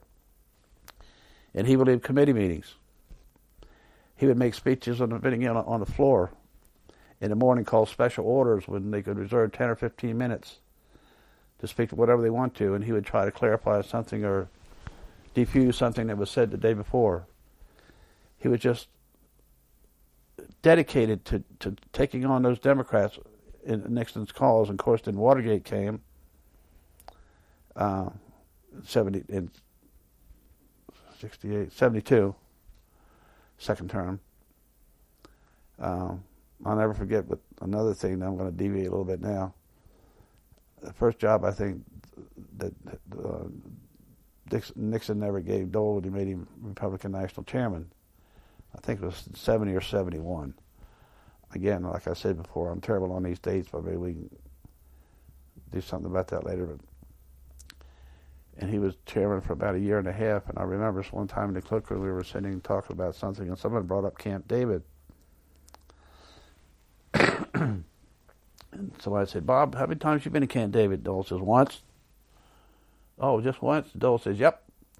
I was chairman of the Republican National Committee, and I got a call from the White House. It was a helicopter ready behind the White House to take me to Camp David. Dole says, I thought, huh, here's my first trip to Camp David. He's a little did I know that Nixon me flown to Camp David to fire me, fire me as chairman of the Republican National Committee. He that was my one and only time to Camp David. he loves to tell that story. But um, to get back to where I, what we were talking about was uh, how he really became, contrary to, to the old saying is, don't say anything for your first year or two. He really became a fixture on that floor in supporting Nixon in supporting Agnew back in, in 70 and 71, uh, even though the wheels were coming off the wagon, starting to come off the wagon then. But um, he would just, he dedicated himself to coming to that floor to support Nixon in, the, in, in that war amendment. When those guys would just continue to take him on and saying it was a Republican war, he was using it for his own personal uh, accomplishments and just some weird, weird accusations. That's really where, where he really started to make a name for himself. And did this cause resentment among any of his Republican colleagues? Did you, did you pick up? Or? No, if it did, it didn't show. If it did, it didn't show, because he had other people that would help too. I mean, uh, uh, John Tower and and some other senators that I couldn't couldn't mind right away that would join in, but Dole was the leader. Dole was the leader. And we're talking now about his first term, and in fact, the first part of his first term in, on, in the Senate. Mm-hmm. Uh, was this stepping forward quite exceptional? Yes and no. It, it all depended on the personality. But some people would come in there and they would do the same thing to a degree, like Dole did. Uh, some would be a little bit more reserved, but um, when you saw someone come in with the with the determination um, of, of, wanting to sit and listen and talk in that cloakroom. You knew what was next. You knew this next thing was he was going to take to that floor. And when he did, uh, it, with his committee assignments, I think his first committees were uh, he got finance committee, I think, off the back, and obviously agriculture committee, which he had to have. And I think I'm right there. That wasn't a bad stepping stone for a new guy coming over from the House. And I don't think he had another leadership position then, from then on. I know he didn't except for chairman of the um, uh, finance. finance. committee, until he became leader in um, in '84. But some would come in and do that. Not not a lot, Brian. Not a lot. But Dole was um, Dole was one that really, you know, jumped into it uh, head first because of that support. So you and your colleagues on the staff uh, saw a winner when you saw one. Oh yeah, yeah. That was apparent from the beginning. Yeah, I always thought to myself when I first saw him, and uh, of course we all had a little bit of rub in because he liked to do. He wanted to make people realize that he was a senator. and I remember one time we were working on a Saturday. We each had the cloakroom open on a Saturday morning, from nine to twelve. It's funny when I think back, and I did when George W. Bush was like the President of the United States in 02, in, in 2000, that um, the cloakroom was primarily open, and I'm deviating again. The Click was primarily open, open on a Saturday morning, so former senators who still lived in town or would come back and visit town, they would always stay across the street over there next to the Supreme Court building in the old Methodist building, if you know where it is. And one of the gentlemen that used to come over, and I used to work on a lot of Saturday mornings because the other two guys in the office would go to school on Saturday. And it would come the Karl Mundts, John Bricker, and a gentleman by the name of Prescott Bush. And they would come in and sit and read the paper. And they would go downstairs and have breakfast. The dining room was open from 9 to 12 or they would have coffee set up in the cloakroom. And I knew Prescott Bush was a member, and that's all I knew. I didn't know anything about the family. but then I could see him coming in with his tweed coats, his Ivy League wristband, constantly walking with his hand in his two coat pockets, not in his pants pockets like normal people do. And I thought to myself, well, that's a pretty good guy. And he was very friendly, very articulate, very um, senatorial looking. His hair, stature, tall, but very friendly with us. How you doing? What do you got planned for the weekend? Just a hell of a nice guy. So, you know, Senator Bush, that's okay. And then all of a sudden, I guess he went back up to wherever they lived in, Kenny Kennebunkport or wherever. And he fell out, and all of a sudden, here came this person on this picture, deviating again, working through the House and trying to get elected to the House with the name George Herbert Walker Bush. I said, oh, yeah, his father. Hmm.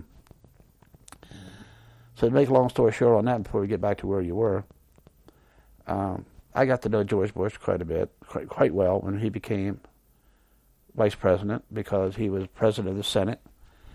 I was secretary for majority he would come up a lot of times on Tuesdays to go to Republican policy luncheon, and always wanted to meet with me first in the little vice president's office back behind the chamber to talk about whatever was going on. I'd always meet him at the door. I'd get invited to the White House for this, that, and the other, or go down with Dole. Went to Kentucky Derby with him. Met him on a trip. We were coming back from overseas when they were coming back from burying not Brezhnev, but one of one that died there was in office maybe three or four months. Um, president of Russia, I can't think of his name, Yushchenko or something like that. Come back from one of the funerals. We're on Bermuda, play golf with him in Bermuda. Got getting up pretty close. I said, "Oh, okay." Then I mentioned to him about his father. Then make a long story short, make a long story short, and to stop this flying off the on, on something else. Here comes George W. Bush. I'm thought saying, now Greene, now you've been in town long enough. When you got George W. Bush elected president of the United States, you were good friends with George Herbert Walker Bush down in the White House. The picture I'm talking about, flying to the Derby, going to Bermuda to play golf, and sat there and catered to their father, the president of the United States grandfather in the cloakroom. I felt myself, it's it's a good thing I retired when I did because I've been around too damn long with three generations like that. but we were. I, I, I got away from something, and what was it, Brian? Um, we were talking about the well Dole coming in. Oh, I, I had one question for you. Just and this is another um, deviation. Um, you, you, mentioned the old Methodist building. Was that a hotel? No, it was a. I think it was originally a soldier's home. Don't hold me to that. And I think the Methodist Church bought it, and it was a place where senators would come in town and stay when they were first elected senators elect, if I'm correct, until they got a permanent residence or they knew that the rest of the family was going to join them. But it didn't. It, I think it was bought by and refurbished by the Methodist Church. I think, but it's right there on the corner as you cross from the Dirksen and, and Russell building. Um, and this matter of former pre- uh, uh, senators coming to the cloakroom on Saturdays. Uh, they were more welcome on Saturdays probably than during the week because being in the way, or I, I, just I just think they felt coming. Yes, I felt I think they felt uh, better coming in and and and using the restaurant, which was kept open for their purposes and other senators' purposes, and sitting in the cloakroom and reading the papers because the papers were delivered out back seven days a week in the Senate lobby from every newspaper in the country. If you're a senator, you wanted that paper, it came in. So they could get back to the local, local newspaper two days old and send it in the cloakroom. And we had a problem getting them out at 9 o'clock, I mean, at 12 o'clock. But I think they thought they had to run into place. It wasn't open. There was no other senators around. And they could sit there in their old hideout, uh, you know, and, and reminisce and talk and, and relax and sort of a break. You know, it was it was it was it was used quite often, quite often. This was uh, the sixth day of the week for you. Oh yes, which was not unusual. It became more important when we started working 15, 16, 18 hours a day. Back during the um, Dirksen, Scott, and maybe up to the end of the Baker leadership did we really start working the possible Saturdays, some Sundays, and working 12 to 14 to 16 hours a day. And then when Dole came in, it was standard operating procedures. He worked and worked, and he had no place to go. And he stayed in that office. But let's not get there yet. Well, we're almost there, aren't we? Okay. I, I think we pretty much finished up with Well, Baker. Let, let me add one other thing about Dole. I think the fact that he was on that, that the fact that he came in and and, uh, and uh, quickly um, uh, supported the president, the fact he was on the finance committee and was close friends with Russell Long, who could get things done right away, uh, who had a relationship at that point with uh, with Rostenkowski on the House side. If I've got my years right, and I think I do. Uh, that things started percolating through that committee pretty quickly because of the relationship between Dole and, and Russell Long. And the longer they worked on that committee, um, the better it got. I mean, they were very close. They could work well together. And Russell Long had that finance committee wrapped up in the, in the palm of his hand. And Dole came in with some other senators who came in with the Reagan landslide um, that um, that that Dole could manipulate, and that's not a good word to use, but Dole could get to follow him uh, because of the fact that they knew where they where they came from.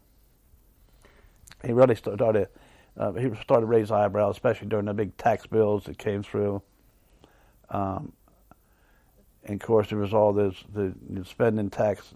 Dole never saw a tax he didn't like, and you know all that stuff. But I think he came out of that quite well and I think he owes a lot of that not to his expertise uh, and, and, the good staff he had, but also to the relationship with Russell Long. And of course, uh, he Dole was the minority leader for so many years, and right. and and, uh, and and then for a certain period, uh, majority leader. Um, so what was it? What was it like being around the guy? Being around Dole. It was it was fun. Uh, you always were aware of the fact that sooner or later something serious or something would happen that would cause a mood switch. Uh, he was always he always had that wit, and he could always use it at a time that would sort of break the ice and and break the uh, uh, the, the pressure that was surrounding a situation. I got along very, very, very well, and we spent a lot of time together because it was my job to keep him abreast of what was going on. Um, he was a very thorough, dedicated, a very intelligent man.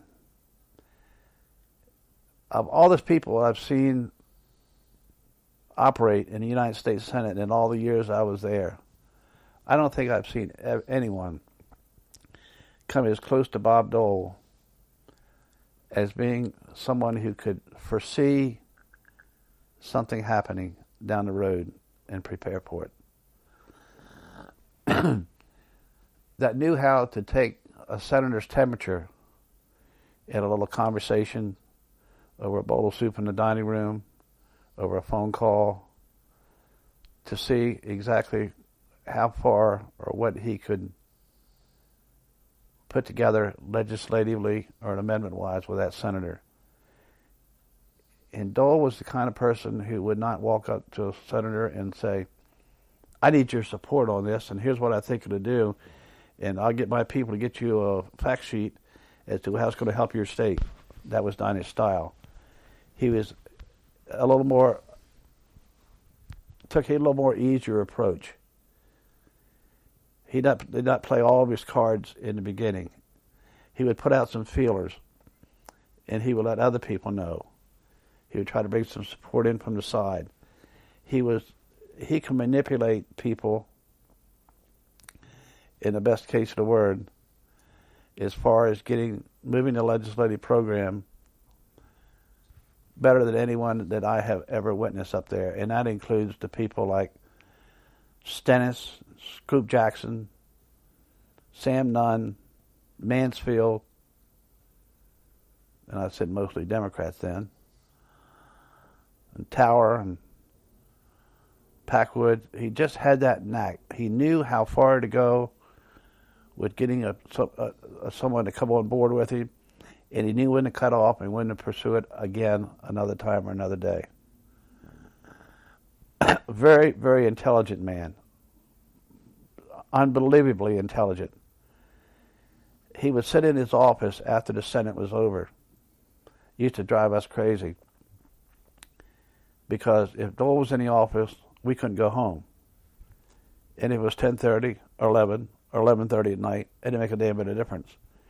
If the Senate had been out of session at nine and it was still 11, we still sat there because he was still in his office going over what happened that day and what he could foresee as happening the next few days.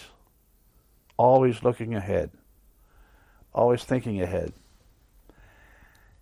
and then we were scared that someone would go because something would pop into his head, and he would he wasn't a, he wasn't a note taker. Well, for the obvious reason, he wasn't a note taker. But if something came to his mind and he didn't want that to slip his mind overnight, he would call someone in from the office. if it had to be someone that had something to do with the floor, or a vote count that I that I was doing for him I was the man. If it had to be something to do with finance, it was Rod DeArment, his chief of staff. If it had something to do with foreign relations, it was Al Lane or somebody like that, or something to do with setting up a dinner or something, then it was Joanne or Joyce McClooney. And that would happen an hour or two after the session was over with. But during that time, Brian, he would plan the next day who to approach, how to approach them, when that amendment should come up let's wait. Let's see what happens to this amendment. Do we want to offer this amendment in that form?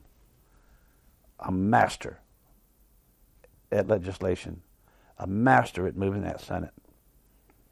And when he saw it wasn't going to happen, there would be no movement that night, whether it was 10 or 11 o'clock, we would sit there for an hour or two with a Senate session with all those support people and pages and policemen and doormen and cafeteria and restaurant workers.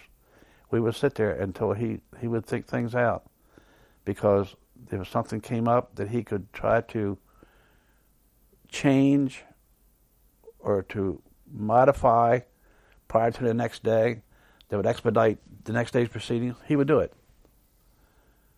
But sitting there at night after the Senate went out of session, and he would go over in his mind and people would leave him alone. Every once in a while, he'd call you in, but you knew he was in deep. He would sit there and he'd go over in his mind everything that happened that day, and especially the personal context, who he talked to, how that conversation went.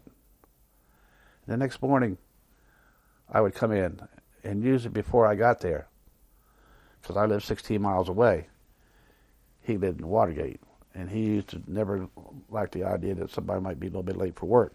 Of course, he never had to worry about rush hour. There wasn't one for him.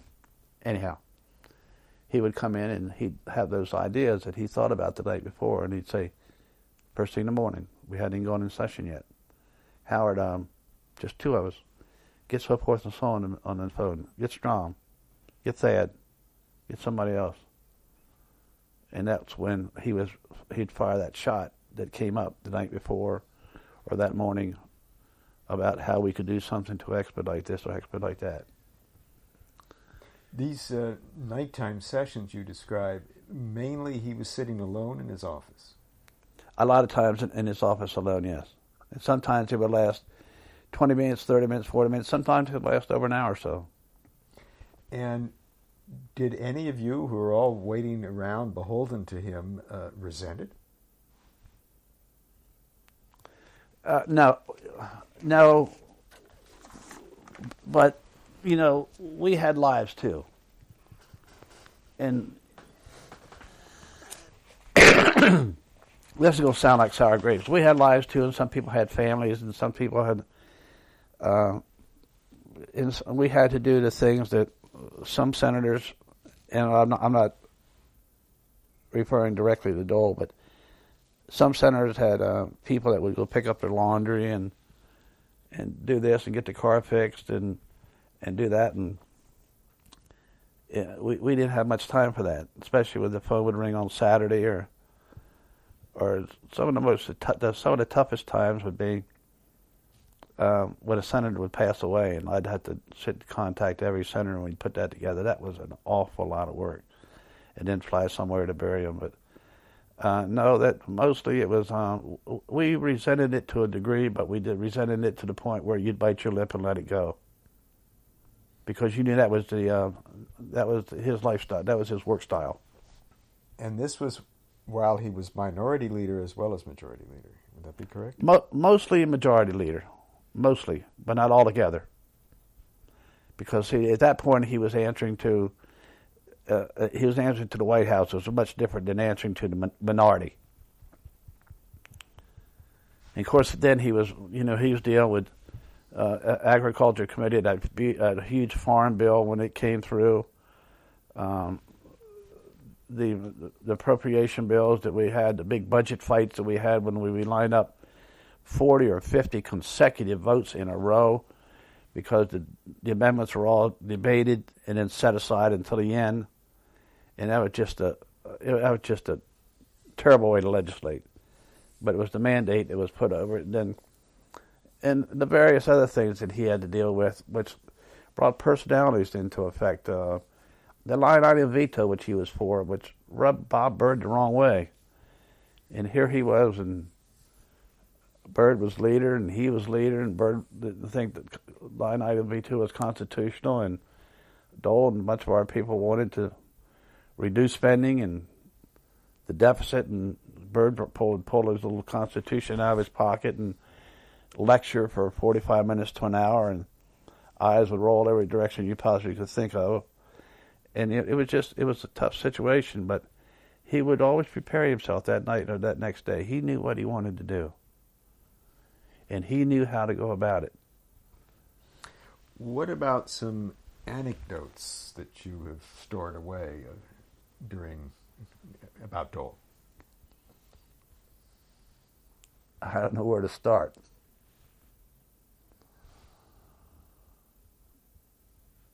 I guess a lot of them are how he could, in alluding to what we just were talking about, I guess a, a lot of things that would really sort of put a new breath of air in the atmosphere is how, after a tense tough day on the floor, either just before we would go out of session or just after we get out of session, he'd come up in something and say um, uh, something like, like uh, well, maybe we'll, we won't work this Saturday. Know, like that was a consolation prize, getting a Saturday off. Or um, don't have such bad looks on your face. You're still getting paid, aren't you? Yeah, you know, little things like that would sort of diffuse it a little bit or um, the next week he would find something, somebody would come in the office, a movie star, a baseball player, Aaron, Charlton Heston, Bob Hope. I could go on and on. and he would invite everybody down, and that was his. That was his thank you. Or sometimes we would go, we'd start to talk about a trip we were going to put together. or sometimes he'd be down in the inner sanctum, they called it, which was the senator's private dining room downstairs, separated across the hall from the private dining room. And he'd invite me down. Come on down. Of course, nothing but senators sitting there. Staff members not allowed. Just to talk about something. Because more likely somebody he was sitting with was saying something he didn't want to hear. Just the little things he would turn around and make it make you feel like what we were doing was worthwhile and that he cared. But he had a peculiar way of saying it. But once he did it, you knew after you thought it through that that was his thank you. That was his sincere thought that, yeah, we done good. Would you? That's a little. That's a little. I didn't mean to interrupt you, but that, that's a, that's a little difficult to to sort of put your hand on because Dole was not the backslapping, uh, thank you very much type person. Never has been. Just not his makeup. And I think a lot of that comes from the terrible um, situation he had with back home in the Dust Bowl and in, in the war. And I think a lot of it has nothing to do with it because he really didn't think. I don't know whether this fits in what we're saying. things would happen to people, or things would happen, and he would sort of look at him, and he would give me the impression that, yeah, um, yeah, that's too bad, but so what? And that's my language. So what? Not, not his, but he would feel like I've been there. I I went through that, and I should expound on that a lot more than what I did. But I think you catch my drift. He felt that toward a lot of things, and that's the, sort of think that's why he was sometimes a little. I don't want to use this word, but the best I can come up with now, a little aloof about personal feelings and personal interactions with people. Um, were there times when you recall that you recall where he was really down? Yes. Yeah. We had some um, well, the obvious thing but you know, when things weren't good good, weren't going good with his, you know, his brothers and sisters and stuff like that, he took that hard. Um, and to touch on briefly, how every time the anniversary would come around of his injury or his time in bed, some organization would send a video or something like that, and he would just it would break him up. And I always thought that was not as much pity as it was, God, if that had to happen, I'd have had those 36 or 38 months to do so much more than I've done already. That's nothing but my gut feeling. But he really took that hard. When he got into legislative stuff, he really didn't like the skirmishes that he had with Byrd. Although Byrd was a very hard nosed disciplinarian, to say the least, when he was leader. I mean, you had to do it his way and no way. And Bob Dole was not the kind of person that could sit and take that. But you had to. And then there were things like the Tower nomination, which George, which President Bush set down in 90, 90 91, I think it was, something like that. Dole put everything he had into that one. Because after all, um, that was a member of the family. And all kinds of accusations came up, and um, John Tower is one of my best friends in the Senate. Uh, we kidded. Um, we did this. We argued about sports, and John Tower and a gentleman from Arizona, well, like tooth and nail. They they were together all the time, and they were ornery as hell, and they would pick on each other, and I would get wrapped up in the middle, and um, Tower's nomination came down, and things started to unravel. And Dole put everything he had into it, as did Bush. And it started to look worse and worse, and it was really pulling Dole down.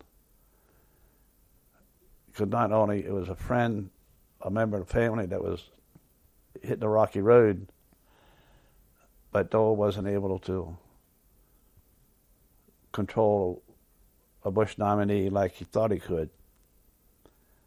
Now, I, I don't even want to think about whether Dole wanted to so, show Bush after what happened in, in the primary season. Yeah, you send it here and I can do it for you.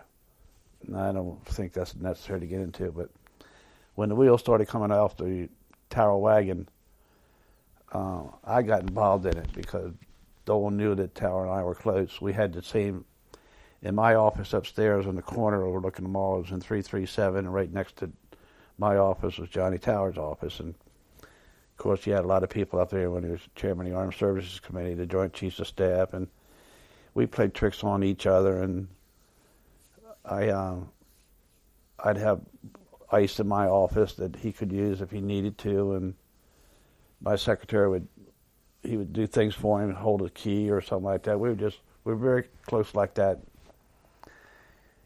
And um, I remember the constant conversations that Bush would have in the cloak, Dole would have in the cloakroom with Bush. Outwardly in the cloakroom, we had two little, two desks in the cloakroom, other than the desk where the people sat to answer the telephones. One was the desk where I would sit, the other desk where some senator could sit and sign mail. And I remember when I was down at the White House one time with Baker, Ron McMahon, who used to work for Baker, Fred McClure, who was on Bush's staff, and somebody else. And the president walked in. What are you guys doing here? I said, we just gave up eating in the Senate dining room. I said, and come up and come down here to taste all this military food. And he got a kick out of that. So he walked out, and Baker says, Greene, what do you think about the vote coming up? I said, I don't like it. I don't like the damn place I'm working in and I think that they're going to hang with John Tower. Now we'll get him through. I said it's going to be 52-48. He's not going to make it. I agree. You know what the hell you're talking about. I said okay. So we went back, and this came up, and that came up, and this. Nunn was doing everything he could on the damn committee to defeat him. And John Ta- John Warner was playing kiss ass with Sam Nunn waiting for Nunn to make a move or to release him to do what he wanted to. Kassebaum had the obvious problem because all the women rights in the country that were against Tower. She was in a bad predicament. I don't remember whether she announced early. I think she did before the vote, but she was the only Republican that voted against Tower. I think I'm right there. The vote ended up 53, 53 47. Yeah. The day before the vote, I was sitting in the cloakroom at one of the desks, and one of the kids ran in, ran out on the floor, and got Dole said the White House was calling. And you always tell it's the White House because they say this is the White House calling. Well, who's calling? This is the White House. Well, that's automatic. That was the president. Dole got on the phone. and He talked, was talking to Bush, and he knew I was listening to him. I was staring right at him. He said, "Well, you know, we got we tried this one, we tried that, and the Democrats are in lockstep, and and Nunn, I don't know what Warner's going to do. It sounds like Warner may follow so so forth and so on. And I've tried to talk to Nancy, and I don't know this or that. And then finally hung the phone up, and he took two steps toward me and to go out on the Senate floor and he just stopped and stared ahead, stared ahead, and looked at me and he says, "It's over." And without even thinking, I just the words came out of my mouth. I just said, "I'll be a son of a bitch," and uh, that was that was tough to talk about eating your own for a bunch of special interest groups just got hold of it behind the White um, behind the, the the the Democrats who were hoping to get into the White House to gang together and just completely destroy a good guy like that. Not saying there wasn't something to what they, the charges were, but to the degree of which they charged him was still was in question and always will be. The news media just ate him alive. Dole really put a lot into that, as he did in the in the big tax bill. Oh my God, we spent so many nights on the floor with that, with he and Russell Long. And the tax bill, of course, there's nothing more complicated on the floor than the tax bill. And you try to offer an amendment that was drafted by someone, a member of the committee, and expect the members of the Senate to understand what they're talking about when you're not on the committee. Then you have to revert back to whoever you happen to pick up for a short term as an expert on tax law, as a staff person, and it, it, it's just a very nerve wracking, tense time. Um, half the time, the guys didn't know what they were voting for, and they voted because Dole was for it, and and Long was for it, or Long was against it, and I've never seen him work that hard. Of course, he was a hard worker, morning, noon, and night. But it would look like we were getting near the end on something, and um, I would say, let's let's keep pushing. Oh, we're pushing. It'd be 10, 11 o'clock next morning, and this went on for five or six days. Not a good time. I said, "Leader," I said, uh, "coming in at eight, eight thirty in the morning." So the time you got home, and it takes me 40, 45 minutes to get home time to get home and you wind down enough to get to bed and you get four hours sleep, you jump up and you're up again and you you almost meet yourself on the GW Parkway going back and forth. And I said, later you got to let up a little bit. I said, I got some tired people. I said, these pages haven't been to school because if the sentence hasn't after a certain hour, there's no, there's no paid school. I said, these kids in the cloakroom, and I said, I got one in there going to law school, and the other's got a wife is pregnant. I said, we got to slack up a little bit. So next morning we came in at 10 o'clock. And that was, that was just Dole being Dole. He listened, but he knew that, you know, in order to get things done, we had to go on. He, um, he liked to constantly threaten recesses. Um, he would always say, "This it got to a big holiday recess or something like that, and boys, don't spend too much money on your airline airline tickets. Um, if they got anything that's not ref- refundable, you better get it. And rarely did it happen, but it worked because we would say, okay, it's Tuesday. We've got a 110 amendments to go, and some had better not be offered, or some had better be refined to be accepted, because we're not leaving here this week, whether we work Friday night or Saturday in the recess to get it done. And Dole would stick to it 11, 11.30, 12 o'clock at night, 1 o'clock in the morning, and we get it done. Um, I asked you about low moments. Um, when did you see the senator really elated? there's one other. There's one other thing. If I could just keep keep that one thought. There's one other thing I should bring up. There was a highway bill veto uh, when Reagan was president, and I did a head count, and we had some people who were opposed to uh, the president on the veto, and there were people that uh, that we were, always with us, like Steve Symms, because the amendment, the bill. Now I'm going back a long time, and I, I might be a little off. The Westerners were going back because they didn't want to limit the speed limit on some of the roads out there. Some of the roads out west don't have a speed limit. And they wanted to limit some to 65 or something like that. Mm-hmm. They were opposed to that.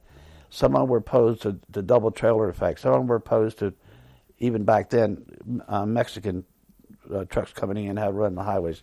Anyhow, make a long story short, we were about three or four short uh, votes short of a uh, of a sustaining the veto. And I get a, and Dole calls me in the office and he says, 10, 11 o'clock in the morning, he says, get your people ready. Uh, the president's coming up. Don't say anything. I said, what do you want to do? He says, well, we're going to use the old Senate chamber across the hall.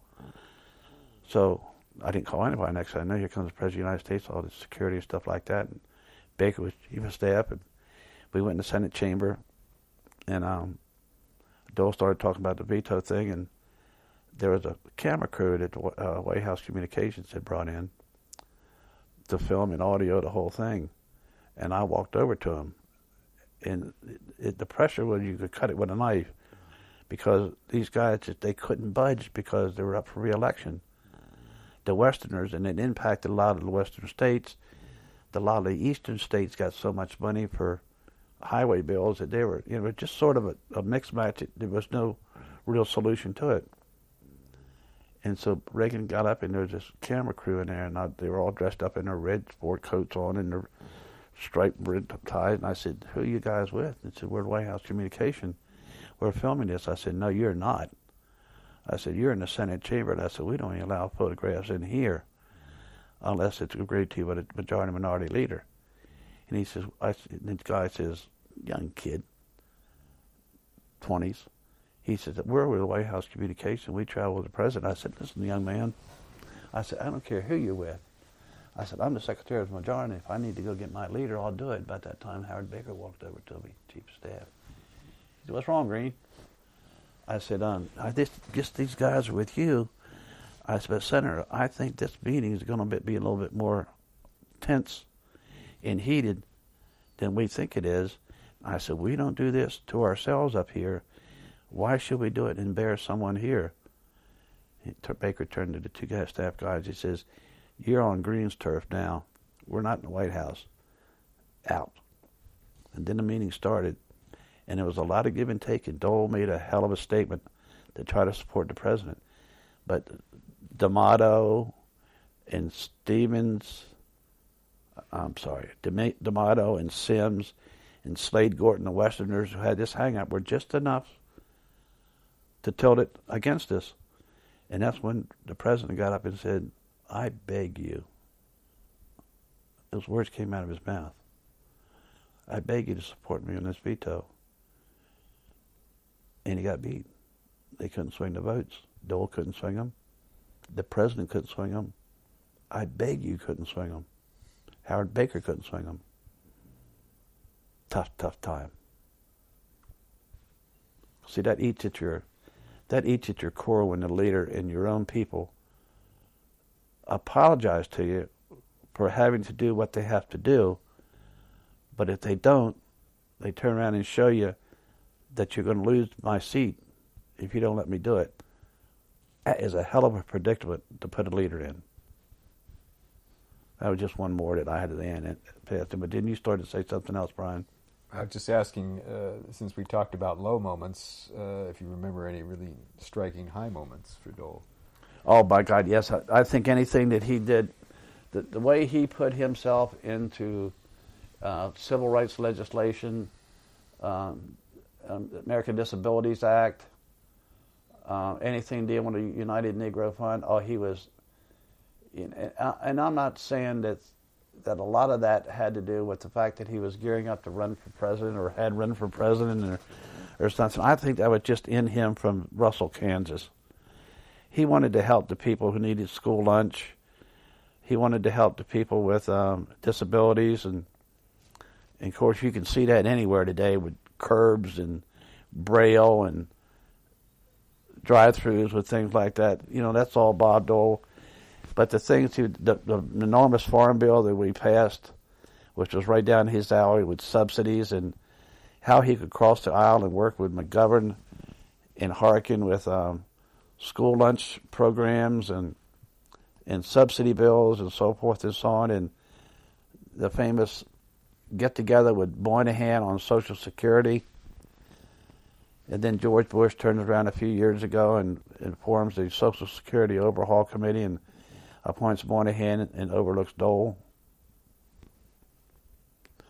But he really got into stuff like that. He could sail it. He controlled that floor.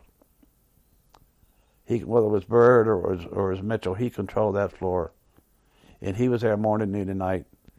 And he gave up his his speaking, which he used to run to all the time to speak here and speak there, and he'd be back the next morning. He didn't know what it was like to sleep in a bed. How that man put up with that, life I don't know. But some of those bills, then, um, and I I can't I can't I got a list them, but there's no sense referring to to a text like that. But some of those bills that that he really got into with the tax bill, the agriculture community, anything to do with the veterans, anything to do with helping um, military place, uh, uh, bases around the country and a military construction bill, just as he's doing now with Walter Reed. You could tell that the the makeup of the man was in the bill for the good of the bill, not for the votes that he would get in Kansas or across the country. He was inward. It was he was just he was hell bent for leather to do this because it was the right thing to do and not the political thing to do. And it was obvious to a lot of people. Of course, the press would not turn that way. The press, press always would say, well, in order to run and so forth and so on, you're Dole's pushing this or that through. And then he would get on to meet meet the press, which was a great opportunity for him. I think at one time he held the record for number of appearances on Meet the Press. And Russert and Schieffer and those guys really treated him well. And he really stood up for himself too in explaining that type of legislation, whether it was school lunch or school busing or ADA or farm bills or tax bills or let's not let's not spend unless we can pay for it. Um, he really made a good some good points, and I think that had a lot to do with him, with him, you know, moving up in, in leadership and eventually getting on the on the tickets. But he would put his heart, mind, and, and soul. And I tell you one thing too: his staff would lie in the back of that chamber when he managed to vote, because they he didn't want they didn't want him to have to turn around and look for someone whose expertise might have been in this, that, and the other. Some senator across the aisle surprised him with. They better not have their ass down the hall and have to be tracked down and come up here. They better be standing on that floor when he when he wanted them. Really, staff that, members had access to the. They were on the floor of the Senate. Is that what you're saying? Staff members have access to the floor if you are a committee member or if you're a member of the leader's office or other people had to, well, anybody had to come in, had to get a pass to come on the floor from committees, except if you were on the leader staff. And they would, that was that was separate, different, and and our staff, we had to flow and come and go.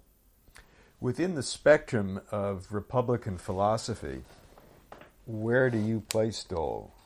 Because you describe uh, these bills that uh, were were so important to him and most of them trend sort of very humanitarian government programs, uh, sounding almost like a Democrat. Well, you say that because of the uh, increase in government, and Dole was always campaigning against that. But I think he looked at it as, as the, he looked at the smaller picture instead of the bigger, bigger picture. That these bills were going to help people, people that he knew from Russell, Kansas, in the Dust Bowl, his mom and dad had to work the way they did. And he looked at this as not being something that would be a burden on the country, but would be a positive to the people who were in need. Uh, what did he, and you know, what did he get out of spending so much time going to Bosnia to try to identify these missing people who were killed by Milosevic? You know, what did he have by getting involved in all of these in in WW2, which was his heart and soul with the veterans, but to sit with Clinton and and help on this Freedom Families Scholarship Program and and 9/11. A lot of that didn't. I don't think that ideology came into the picture too much there, the, the liberal or conservative or the Democrat or Republican. I think it was Bob Dole's way of giving back to people that he was himself one and had friends and family who were deprived of certain things. And first and foremost, I think he, really his hang up was it was uh, disabled Americans, obviously, because he did so much for people around the Capitol. He had a couple girls who were deformed, or, or not or not deformed, but maybe paralyzed, that ran elevators and stuff like that, and he used to give them things all the time. The way he would treat his chauffeur, the way he would give Christmas presents to people to work for him, the way he would call in people, Brien, whenever there was a Nixon or Charlton Heston or a bunch of ball players in. He wouldn't think about calling the senators in. They were standard invitation, but he would call the people from the police department, the pages, the people who swept the floors, the people that washed the dishes down in the dining room. They come up and line up, line up outside his office to have their picture taken with so forth and so on, including Nixon. And if there's food left over, help yourself. The little guy he was always looking out for. And it made him feel good. It really made him feel good. So let me take you to the closing chapter in, in your Senate career and start with the election of 94. What, what did that bring? What changes did that bring to the Senate? Well, somewhat as a surprise to start, to start off with. Um, and I think I think it really uh, this is just my gut feeling now, and I, I don't. I want to make sure that this is just from Howard Greene's warped mind and no one else's. And I think it really uh, threw him into another trend of thought as far as what he's going to do in '96, for starters. He had a problem with Lott, who was constantly breathing down his back to run for leader first of all, to run for whip against Simpson. Um, I think we were going to take our time to reshuffle in 94 and not be so hell bent for leather as we were before in, eight, in 81. Um, the legislation, I think, was was a lot of it had to do with um, with, with security and stuff like that, and and trying to cut down the deficit and pay for something that you're going to spend money for by taking money from here for there. And but I think um, the main thing was was Dole was gearing up for '96, and you could sort of tell it. And although he didn't put the word out on the street that he was leaving in less than two year year and a half, it was a pretty awkward time because he was gone an awful lot, and he would left he left a lot for Simpson to do, as Baker did when he was running for president, left a lot for Ted Stevens to do, and um, Lott was starting to act his his, his normal way as a House member, um, being pretty rough around the edges and pretty roughshod and told Simpson to his face at a policy luncheon one time that he would not run for him for run against him for whip unless he you know announced ahead of time he was going to do it. And of course he reneged on that and ran against him and, and beat him. And then um, Lott was Dole's whip and it wasn't too comfortable with that.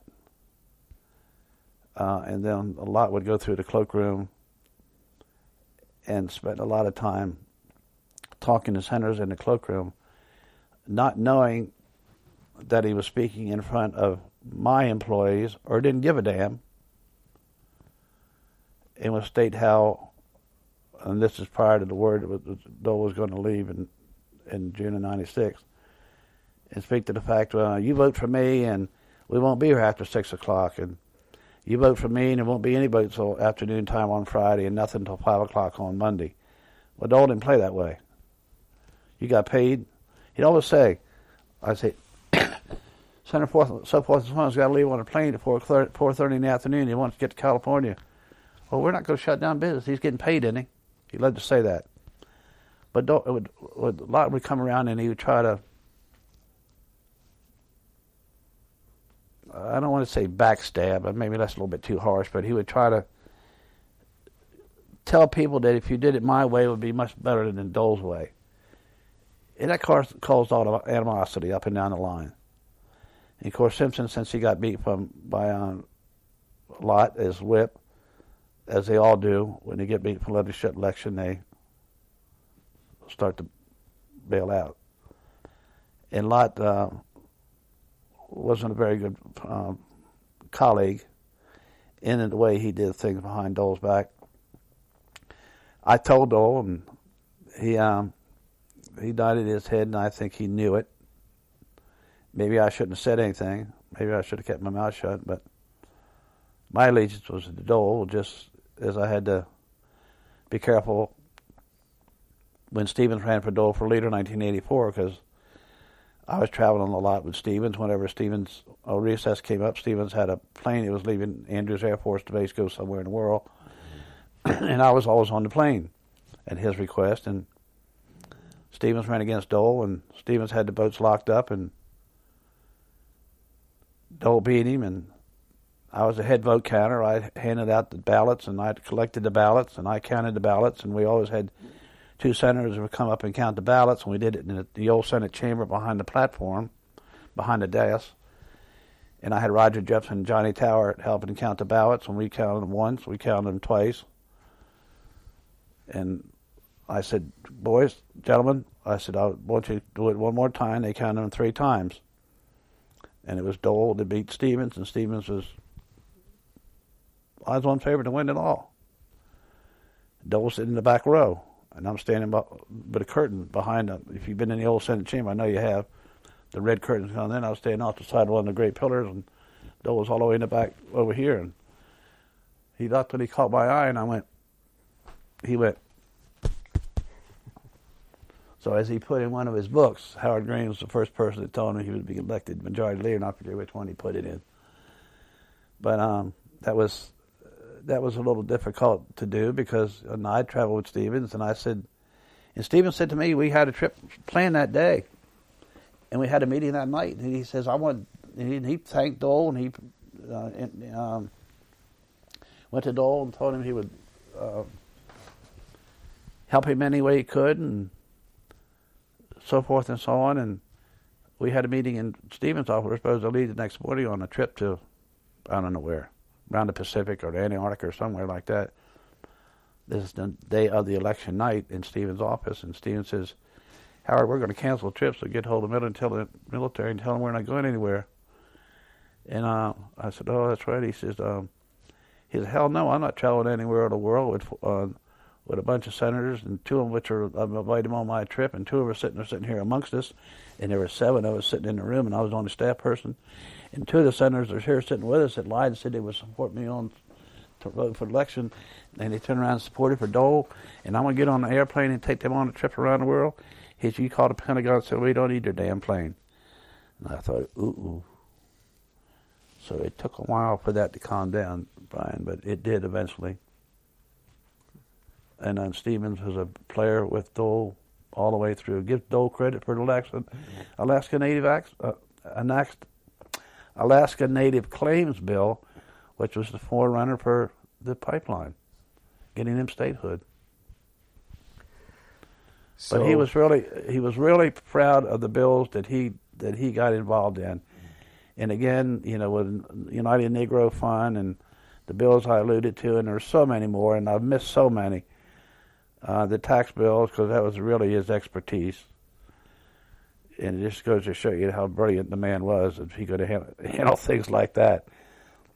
So he resigned from the Senate in uh, in June, and you stayed on until September. I stayed on until after the convention. We went to San Diego for the convention.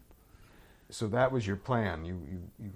Yeah, I wanted to stay until uh, I wanted to stay until '96 until I wanted to stay until the end in the event Dole got elected for the inauguration. But Lott and I didn't see eye to eye to that. And there were other circumstances going on too that um, that I didn't have any control over with Lott. So, um, you know, and of course, the leader has a right to pick the, his choice for officers. And uh, I didn't have any comment about it, except I was told I could stay until January, and he reneged on that. And of course, I didn't want anything to do with Lott anyhow. and that's that's my feeling, completely independent from Dole's. I just didn't think he's he's much of a man, and I think he's sort of proven that by some of his uh, escapades since he's been there. But we need to let that one drop.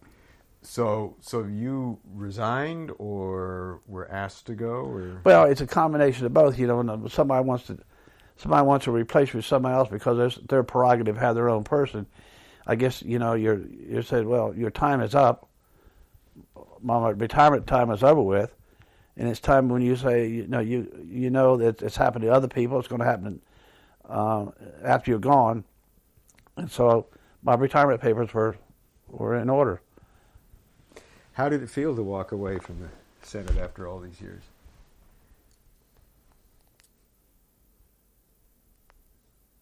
Like I've been told, I had a fatal disease.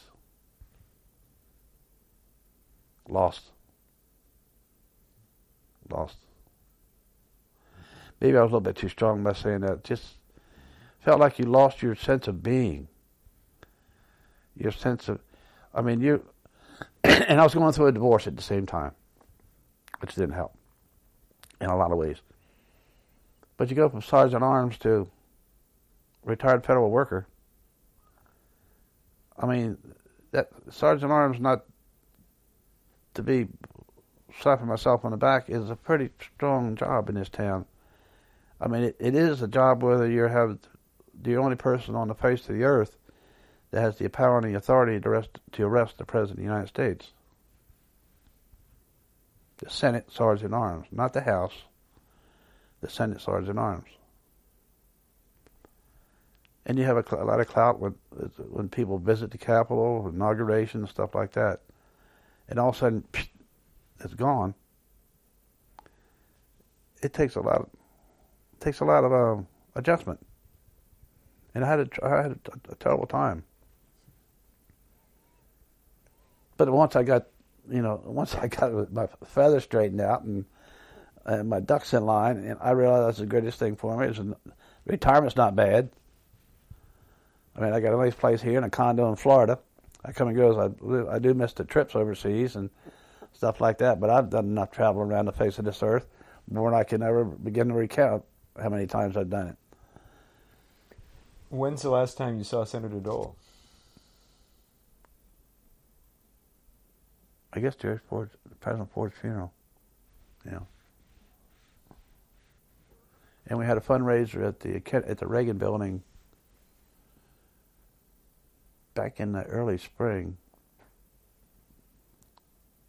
A fundraiser for it. I can't think of the reason we had it. They had it in the, one of the halls there. Was that for the uh, the salute for the uh, Dole Institute? Might have been. Might have been. And they had then they had a big dinner upstairs after that. That was it Were you there? for the for the earlier part of the evening. Yeah, downstairs in that big hall there. In Commerce, I think. Yeah, Constitu- not Constitution Hall. I think it was the Commerce Building. Yeah, okay. Big hall there, and then um, he had a dinner upstairs, and I was trying to sneak out, and I went over to say something to him. My junk. I went over to say something to him. I said, "How you doing? You looking good for old old man?" He said, "Where you going?" I said, "I'm out of here." He says, "Chair upstairs. Got your name on it." I said, "What are you talking about?" I said, "Doesn't come on." He said, "Come on. What are you gonna do?" Ah, that was his way of doing things. But some of the things he had with Nixon, you know, just were, were priceless too, because he he ate that stuff up when Nixon came up to to visit the office. Especially some of those meetings that Nixon would have with former senators and sitting senators, and the Bob Strausses and the guys from downtown would come in. Had one meeting which you know, you're well aware of, which happened I think a couple days before Christmas when Nixon stood in that mm-hmm. in S207 and talked about world affairs. I have never seen a bunch of senators, former senators, sitting senators, lobbyists, lawyers, big fat cats, the Vern Jordans, the Robert Strausses, sitting on the edge of their chair for an hour and 15 minutes and listen to a man that was so smart and so knowledgeable about world affairs. It was unbelievable the way that man had the had that audience in the palm of his hand. Unbelievable. And you can say what you want to about Richard Nixon. He's a very personable and very friendly and probably the most intelligent man I've been around. Dole would be close. But Dole, with intelligence, had the strategy to be a leader. He knew how to manipulate people. He knew how to work bills. He knew how to push and when to not push. But in, as far as Nixon, it was unbelievable. And Dole loved it when he came to the office. Dole wanted to see him so much at Saddle River when he was up there in, in his little apartment when um, Pat was getting sick, and then he'd come to the office and one day he said to me, he says, "Hi, can we get on the Senate floor?" I said, "I think so. I got the key to it." And so he said, um, "President Nixon comes in. He wants to see his old desk." I said, "Okay. How are we going to do that?" I said, "You want? He wants to take a picture of it." I said, "Well, we can take a picture of the desk." I said, "I can get one of the photographers come over and do it." I said, yeah. "I said, how are you going to get this by a Byrd?" Dole said, "What do you mean? How am I going to get it by a Byrd? I'm asking you to do it." I said, well, you know, Byrd doesn't like that kind of stuff. I said, and of course, Byrd has a lot of respect for Richard Nixon. Dole said, well, worked it out. Personal, good saying, work it out. How we doing? Work it out. So I figured, well, there's only one way to do this. If you can't beat them, join them. So I went over to Byrd's office. I said, President Nixon's coming up, and we're going to be locked up in out of session. He wants to see his desk one last time. And as that photograph says, where in the hell is it? President Richard. Nixon's last visit to the Senate was that night. Went on the Senate floor and I had the photographer there. And I said to Senator Byrd, I said, I hate to ask you this because I said, I know you're feeling about Senate rules, but Senator Nixon would like to have a picture of his desk. He said, President Nixon, sure. He said, why don't you go set it up? And he was going to be with me. I said, uh, myself, photographer, you, uh, Senator Dole, and President Nixon. He said, I don't want a big crowd. I said, that's okay. He said, sure. Do what you want to. I said, what if he wants to go sit up in the chair where he sat when, his, when he presided over the Senate as Vice President of the United States? He says, um, yeah, we could do that. Said, um, long as this you know doesn't get out, and we did it, and Nixon loved it because we wanted to find. He he cared more about that more about that. To go around and find his desk, because as you know, they all scribble their names in their desk. And his desk had to be used by Jesse Helms. And he, he liked Jesse.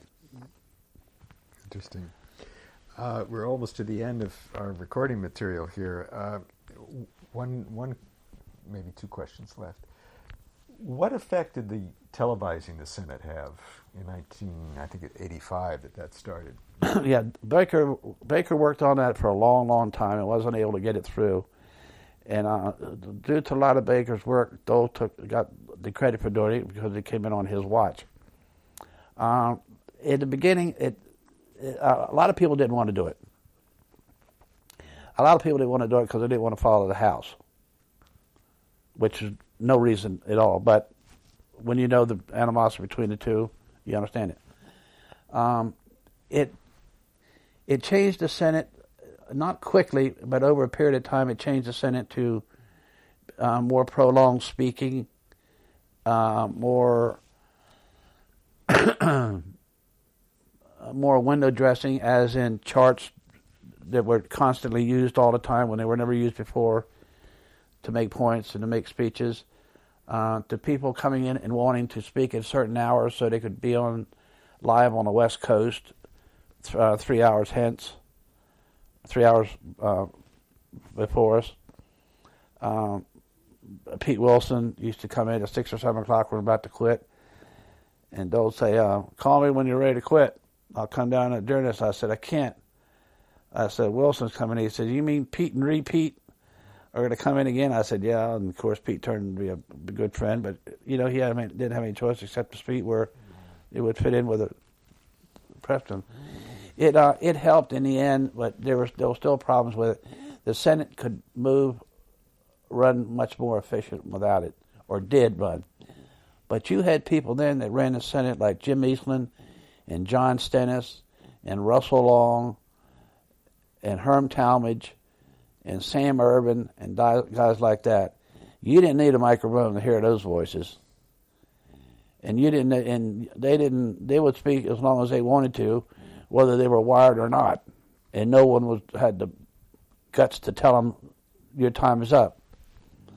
Um, in the beginning, it was it was a burden. It, it changed the style, and it still has to this point now, where people got to get up and do a little bit more grandstanding, and a little bit less uh, factual presentation, uh, pro or con.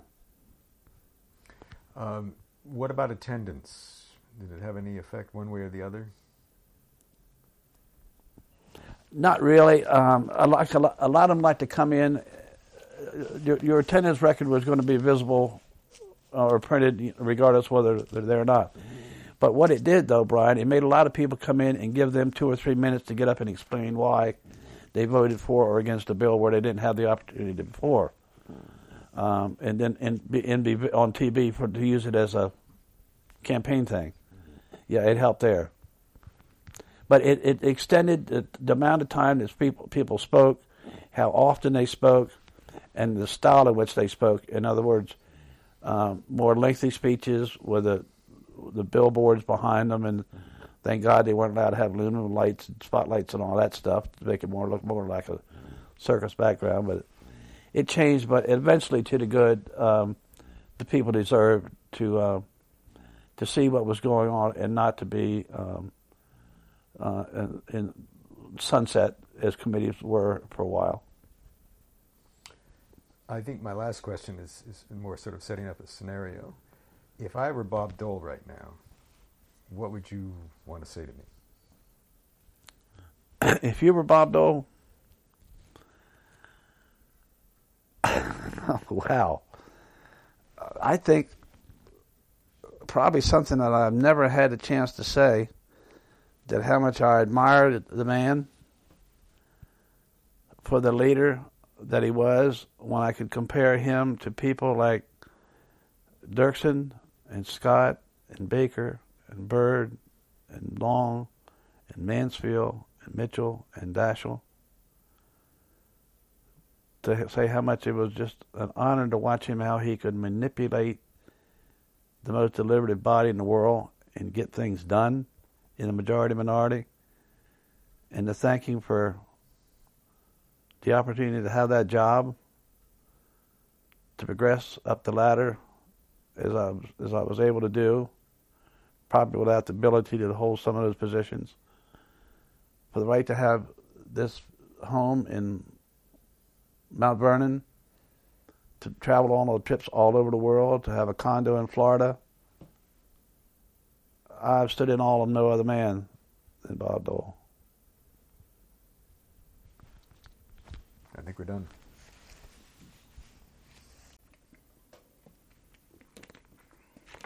Okay, we're going to pick up for a couple of last comments here.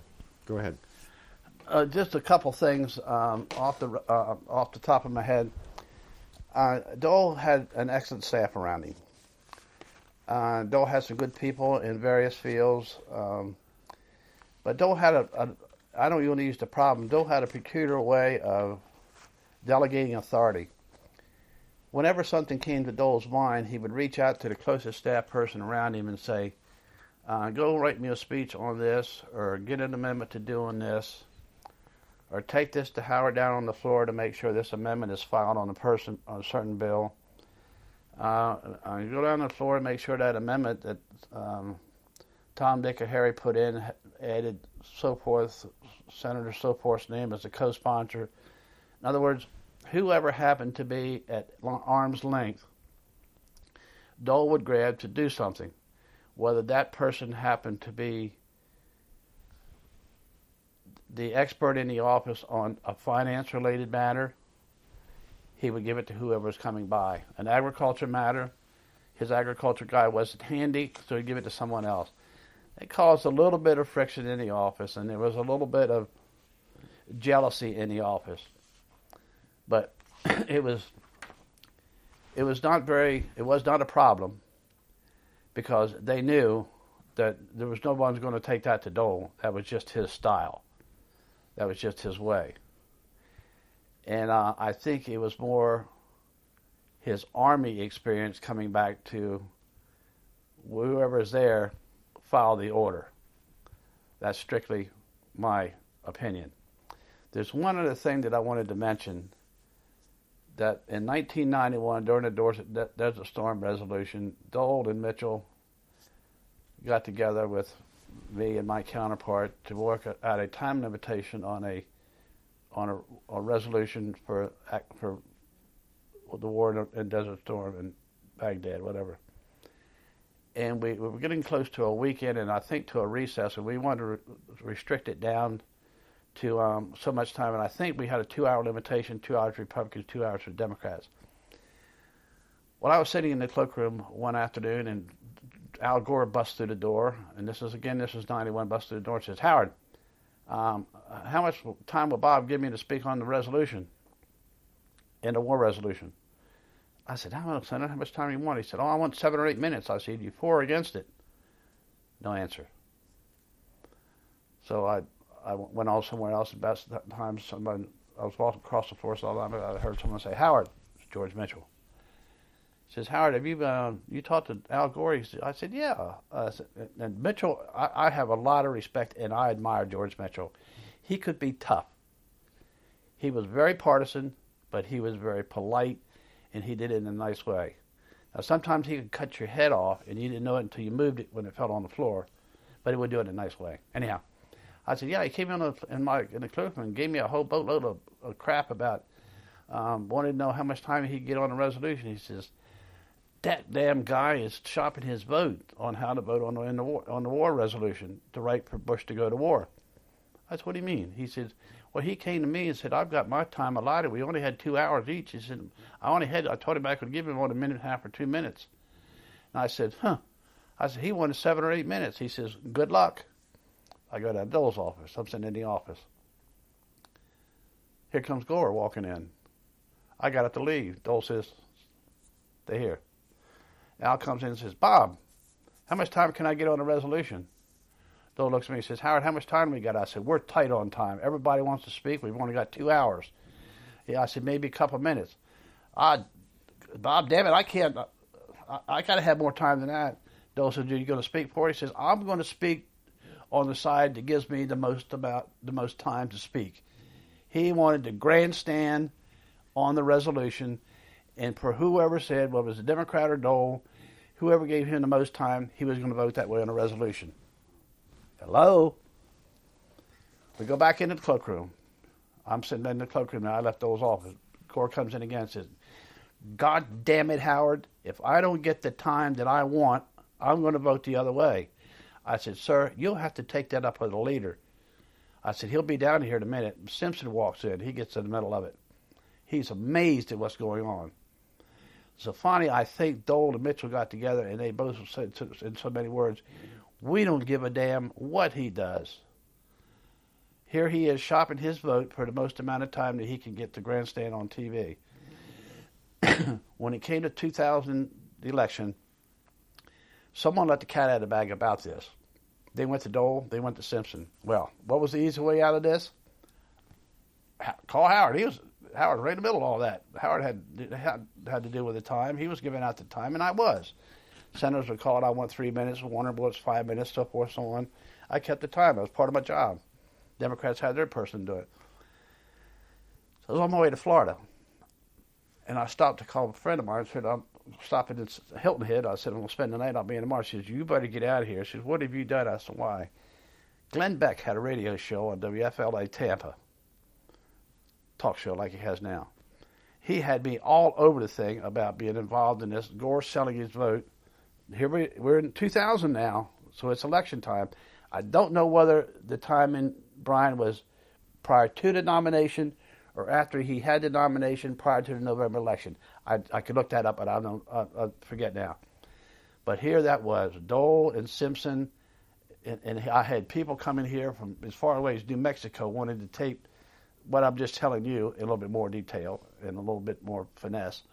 Uh, tape all this so they can send it out. I said, uh uh-uh, uh I ain't doing that. So I called Dole back.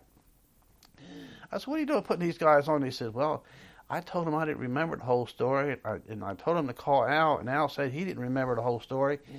If they wanted to get it right, to call Greene, because Greene can remember more things about what goes on down there. I thought, yeah, right. Greene's retired. You guys are out making money, hundred fifty thousand dollars for a speech. Who do you dump it on? The staff guy. But that was one of the weirdest things, and and it ran for a while. It ran in the papers, it ran in the, on the TVs. Limbaugh had it, and um, of course they put it on me as telling the story, which I could tell it right because if you got the Dole and the Simpsons, one would get have, have it half-assed, the other would have it a quarter-assed. But that was a funny thing. That's the thing that you run into that doesn't leave you as long as you live. When you see people aspiring to be president of the United States would run around and sell their vote for the difference between two minutes and eight minutes to speak on a TV camera and aspire to be president of the United States, that's when it leads you to believe anybody or anything can be president of the United States. Should we end it on that note? That's the